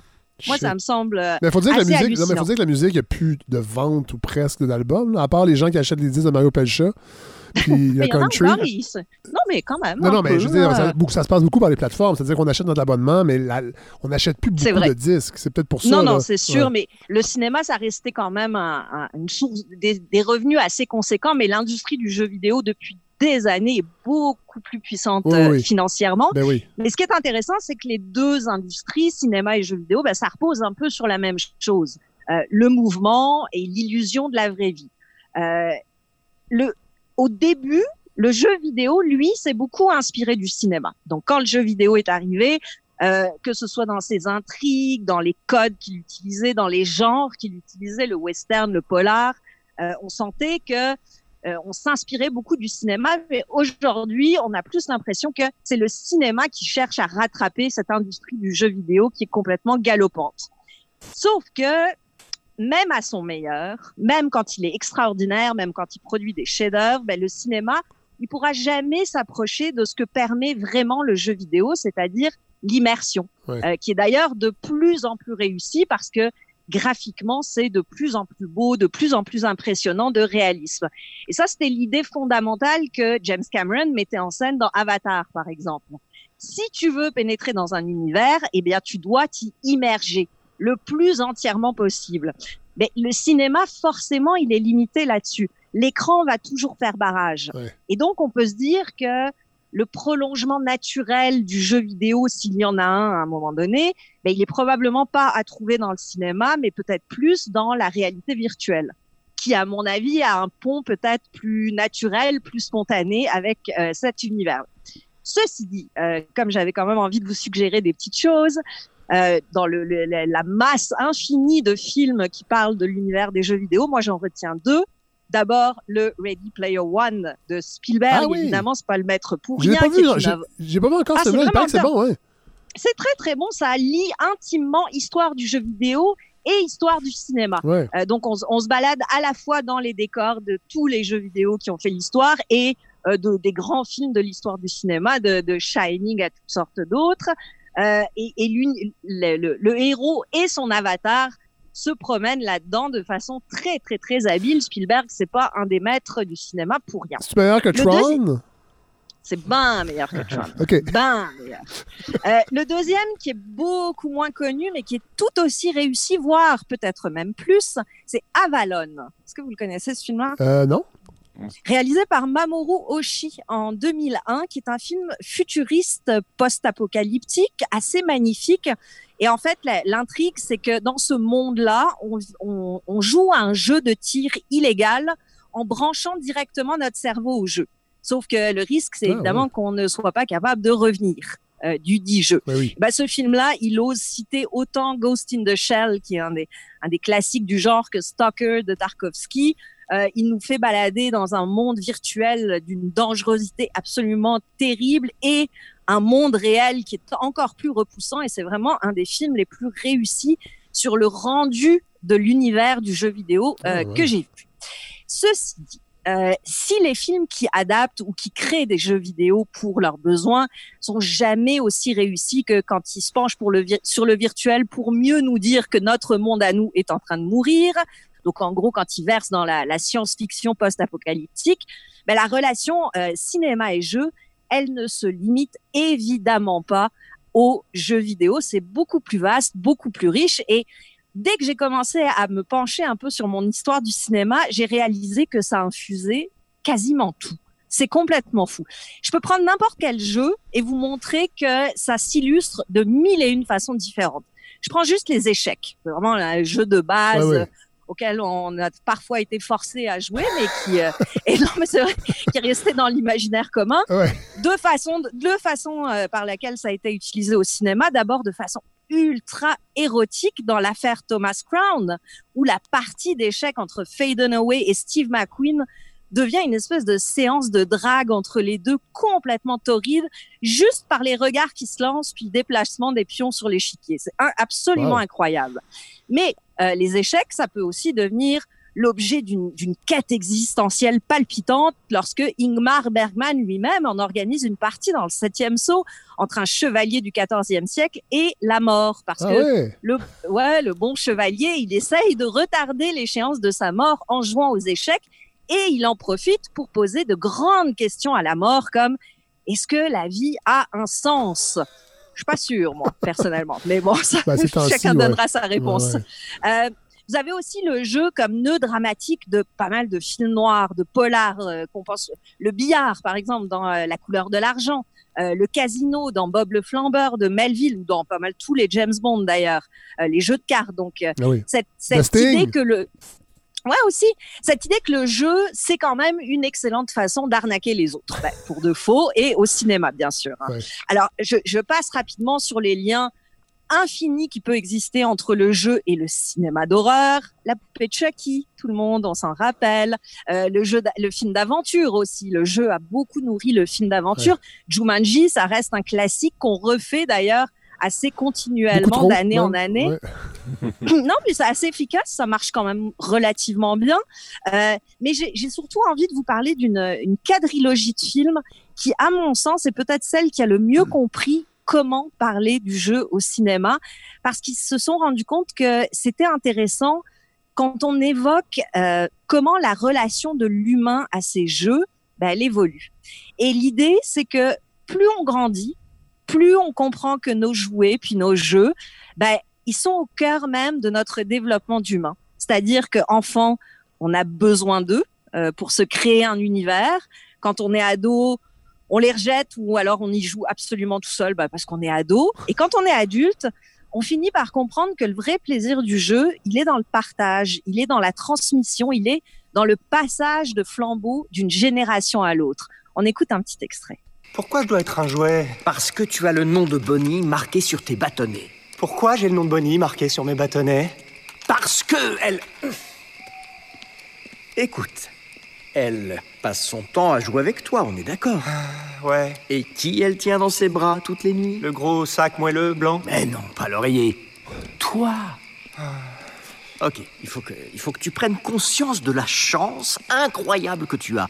Tu es le jouet de Bonnie. Grâce à toi, elle va connaître de véritables moments de bonheur dont elle se souviendra toute sa vie. Hein? Quoi? Ah, ça fait du bien d'entendre une scène doublée qui ne met pas en vedette euh, Guinadon. Alors, c'était Histoire de jouer, c'est bien ça? Ben oui, c'est Histoire de jouer. Le quatrième, c'est un extrait du quatrième. Il y a donc quatre films. Des films qui, euh, quoi qu'on en dise, sont peut-être ceux qui, dans l'infini univers des jeux au cinéma, ont vraiment compris ce qui, au fond, constituait notre relation au jeu, c'est-à-dire du plaisir, du partage, de l'évasion. Et c'est exactement pour ça, je crois, qu'on a euh, plus que jamais besoin et du jeu et du cinéma en ce moment dans nos vies. C'est pour ça que je vous dirais, pour conclure, au jeu citoyen. C'est peut-être ça qui nous rendra un petit peu plus humains. ah, bravo Hélène, merci. Bah, belle réflexion et belle suggestion. J'en ai pris euh, plusieurs en note, entre autres euh, Avalon, qui me... Avalon. Avalon, oui, voilà. Euh, Simon Vigneault, c'est drôle, pendant qu'Hélène parlait, vous avez... vous êtes allé d'une réflexion, vous m'avez écrit... C'est intéressant, vous il y a un parallèle à faire entre le cinéma d'auteur et les jeux d'auteur. Parce que dans le fond, en fait, il y aurait, ah un, hein? il y aurait un parallèle à faire entre le, foisonnement des catégories de films qui se transposent dans l'univers du jeu aussi. Oui, oui, en fait, c'est ça. Non, mais l'idée, tout se, distingue, j'imagine, en genre aussi beaucoup dans le, dans le jeu, dans l'univers du jeu. Puis le cinéma d'auteur, ben, c'est presque devenu un genre en soi. Donc j'imagine qu'il y a aussi beaucoup de, de jeux d'auteurs de la même façon? Oui, puis il y a, dans l'industrie, il y a vraiment euh, des auteurs qui sont suivis, puis les gens attendent, ils ont aimé leur jeu, ils attendent leur prochain avec intérêt. Et dans, les événements, dans les festivals de, jeux, donc c'est exactement le même principe de quand on, quand on, attend de pied ferme. Euh, la sortie d'un film de, mm. nos auteurs préférés. C'est vrai, puis il y a même des lancements où les auteurs parfois sont là, des jeux. Moi, j'ai déjà assisté à ça, entre autres au Randolph, où euh, c'était Bruno Catala c'est ça son nom, qui était venu présenter, euh, je pense que c'était Imaginarium. Je sais pas si le jeu a été commercialisé. C'était-tu un proto, mais, mais il y avait l'aspect il y avait l'aspect lancement. Euh, le côté un peu, je dirais pas qu'il y avait un tapis rouge, mais on, sentait une espèce de vouloir glamoriser un peu, euh, un peu l'événement parce qu'on sait ça, il y a des auteurs vedettes, on suit leur jeu, puis on a hâte. Puis il y en a qui sont très prolifiques, un peu comme quelqu'un comme Woody Allen. bon. Et pas le meilleur exemple, ça, Fred. non, mais c'est pas, pas nécessairement des, des, créateurs de jeux qui adoptent leur propre pion. Euh, mais il y, y, a, d'autres créateurs de jeux qui vont en faire moins, mais qui, les jeux vont être des classiques euh, qui vont bien vieillir. En fait, c'est vraiment. Il y a beaucoup de parallèles à faire entre les deux univers, effectivement. je veux remercier tout le monde. Euh, j'espère que les auditeurs et les auditrices à la maison vont avoir envie de, de, de, de, plonger un peu plus dans cet univers-là. Moi, je ne parlerai pas de jeu à, chaque semaine. je, je, sais que ça peut des fois être lassant pour les gens qui n'aiment pas ça, mais moi, j'invite les gens à se défaire des préjugés parce qu'autour de moi, il y a beaucoup de gens qui se sont mis à jouer. Euh, et qui avaient des préjugés. Moi, j'en ai déjà eu pendant un bout de temps aussi, plus jeune. Mais c'est un univers fascinant qui, je crois, est un, c'est un, univers qui s'adapte aussi à beaucoup de goûts, de personnalités. Et il y en a vraiment pour tout le monde. Et c'est. Il y a quelque chose de très moment présent aussi. On parlait de lâcher prise tantôt euh, avec Paul-Antoine au début, euh, à laisser aller les choses. Ben, là, c'est une période stressante, c'est vrai, mais on est en famille. Pour ceux qui sont chanceux, ben, le jeu, des fois, peut être un moment vraiment apaisant est vraiment, vraiment agréable. Et il y a des, il y a, il y a- il y a- des beaux objets là-dedans. C'est vraiment, c'est vraiment riche comme univers. Euh, Geneviève Bélan, je veux savoir, euh, bon, le 15-2, ça peut- si- si l'édition de cette année a lieu. Je sais pas, je ne sais plus quelle couleur vous êtes là, à Val d'Or. Est-ce que les gens peuvent se rendre ou c'est tout est, tout est en ligne? Ben, en fait, on a annulé quelques événements, notamment le vernissage d'Adam. On a décidé Oui. de maintenir l'exposition, mais pas, pas- de ne pas créer de, Oui. de rassemblement autour. Mais on a une soirée quiz qui est encore en, en présentiel, mais qui est hybride aussi. Donc, il va être en ligne aussi? euh, ben, à moins que tu aies une, une équipe performante à la maison, c'est que tu peux pas jouer en équipe avec des amis euh, sur place. Fait qu'on Ouais. a créé une formule en ligne aussi. Ouais. Donc, sur notre page Facebook 15-2 événements jeux, il y a même des gens euh, d'ailleurs qui pourront participer. On a des quiz scolaires euh, aussi demain dans la journée. Puis dimanche, Bruno et moi, on anime un quiz euh, pour la famille à 10h30 Ah oui? le matin. À quelle heure? 10h30. Ok, j'ai compris dimanche. 2h30 du matin. Non, Donc, non, un, non. un- donc, un quiz pour la On famille. est, on est plus stratégique que ça. Bon, là, évidemment, là, là, dorment pas beaucoup. là, on enregistre, on est jeudi. Euh, on est jeudi le 15. L'épisode va être euh, disponible samedi, donc il va rester quand même quelques événements. Si on, si on met tout ça en ligne, là. Oui, puis euh, sa- euh, samedi de midi à minuit, euh, sur la page Twitch de 15-2, euh, Adam nous a fait une, une grande euh, programmation. Oui. Euh, donc ça, ça peut être euh, consommé, j'aime pas ce mot-là, mais souvent il s'applique bien, euh, Oui. consommé d'un peu partout. Ah, ben, on, on- on- on va mettre évidemment toutes les références qu'on peut sur le- la page Facebook de Balado. Ben, merci à, tous, à, à vous tous qui étaient avec nous euh, autour, de, la- autour de la table. Euh, donc, Geneviève Belland, merci. Merci Bruno Crépeau. Euh, on se promet de jouer un jour euh, à Rockwell et à ton prochain jeu. Est-ce qu'il y a un titre de travail? C'est le nom d'une planète autour de Saturne qui s'appelle Enceladus. Ah. Je dirais que ça... Ben, tu t'attacheras à la mécanique alors. oui, voilà. Paul-Antoine Martel, merci. C'est longtemps que vous n'avez pas entendu. Euh, vous êtes notre Merci, antenne, euh, antenne officielle en Abitibi. Donc, euh, ben, si- j'espère, j'espère vous reparler bientôt. Mais si je vous reparle bientôt, ça veut dire qu'il va y avoir de l'actualité très chaude. Peut-être que ce ne sera pas nécessairement des bonnes nouvelles. En tout cas, mais on, on- on espère. Mais il y a toujours reparler. des bonnes nouvelles, Oui, c'est vrai. Moi, je suis un, être d'espoir. C'est vrai. Euh, Adam, euh, le, le foyer qu'on va vous laisser aller commencer vos recherches, parce que c'est quand même. euh, Oui. ça, ça risque de. Surtout que si vous êtes en Abitibi, là, si vous allez à la rencontre des gens, ça va être beaucoup, beaucoup, beaucoup de kilométrage. Euh, mais on. J'ai essayé de tanner, hein, ces blagues-là. Mais pas moi. Alors, euh, dans quatre ans, je vous redonne rendez-vous à cette balado. Hélène Faradji, merci. Parfait, euh, merci beaucoup. Simon, merci. Euh, et Simon, on va mettre les, on va mettre euh, les coordonnées aussi euh, de, du réseau Ludopolis, entre autres. Euh, je pense que ça pourrait être intéressant si les gens veulent, ben, veulent embarquer dans le réseau et justement pour s'initier, puis tâter un peu de cet univers-là. Puis je pense que ça peut être une bonne façon. Je remercie les gens. Là, tantôt, j'ai fait une petite demande sur le, chat de Zoom.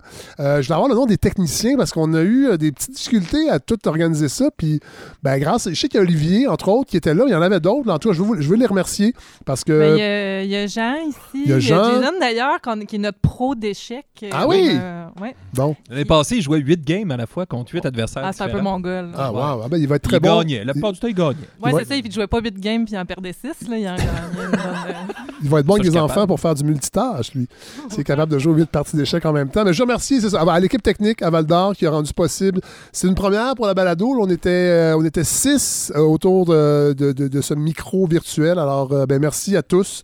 Puis nous, Vous on retrouve- réinventez, Fred, bravo. Ben, on essaie de se réinventer. moi, je, moi, je suis, je suis les prescriptions du docteur Arruda. Il est-tu, il est-tu fin, lui? il est fou! hey, merci. Merci tout le monde. Salut. Salut, Fred. Alors voilà ce qui conclut ce troisième épisode de la balado de Fred Savard. Euh, merci à Larry Dufresne qui m'aide tellement, qui est tellement un allié précieux euh, pour, pour, pour réaliser ces épisodes-là. Et c'est pas seulement sur le plan de la réalisation, sur le plan de, de- ses observations, ses conseils. Euh, la semaine prochaine, Là, je suis vraiment content. Ben, on va retrouver Godefroy Lorando en chronique. Euh, je sais que vous avez hâte. Mais bon, ça fitait moins avec, avec, avec une thématique comme, comme celle-là et la sortie à Val d'Or. Et il y aura surtout Louis Fournier. Louis Fournier, qui est un journaliste qui a écrit un livre qui est la Bible, en fait, sur la FLQ. Puis là, ça fait long- on en a parlé beaucoup dans les médias récemment. Moi, j'attendais un peu que, que, que, que, la bulle médiatique se calme et j'avais surtout besoin de lire au complet le livre parce que moi, quand j'invite des gens, je me fais une fierté, je dois le dire, de, lire leur livre. Et Louis Fournier a accepté. Donc, donc c'est un journaliste qui a travaillé à CKC, entre autres, à l'époque, qui a écrit vraiment la Bible du FLQ. Fait qu'on va être capable de réfléchir, oui, aux événements, mais les mettre en contexte aussi avec aujourd'hui. ça, je pense que c'est important aussi. Et le livre est fascinant, vraiment. Euh, donc euh, voilà, euh, on aura une longue entrevue avec Louis Fournier. J'ai très très hâte de vous présenter ça la semaine prochaine. Sinon, ben, passez une belle semaine. Allez sur le site web de fredsavard.com. toutes les informations sont là sur la campagne. ceux qui n'ont pas fait leur don encore, allez-y. on veut vraiment être capable de vous offrir une trentaine d'épisodes cette année. L'objectif est de 60 000 On est à 66% Moi, j'ai vraiment confiance. mais là, il faut juste donner la dernière poussée. Puis ça fait trois campagnes qu'on fait. Puis je sais qu'il y a toujours un petit un petit buzz au début, il y a un plateau, et après ça, ça ralentit. On espère que la pandémie fera ça également. Euh, fait que là, il faut pas trop aplatir la courbe des dons. faut juste avoir une dernière seconde vague. Puis après ça, ça va être fini. Je vous achète plus. Voilà, passez une bonne semaine euh, et j'ai hâte de vous retrouver la semaine prochaine.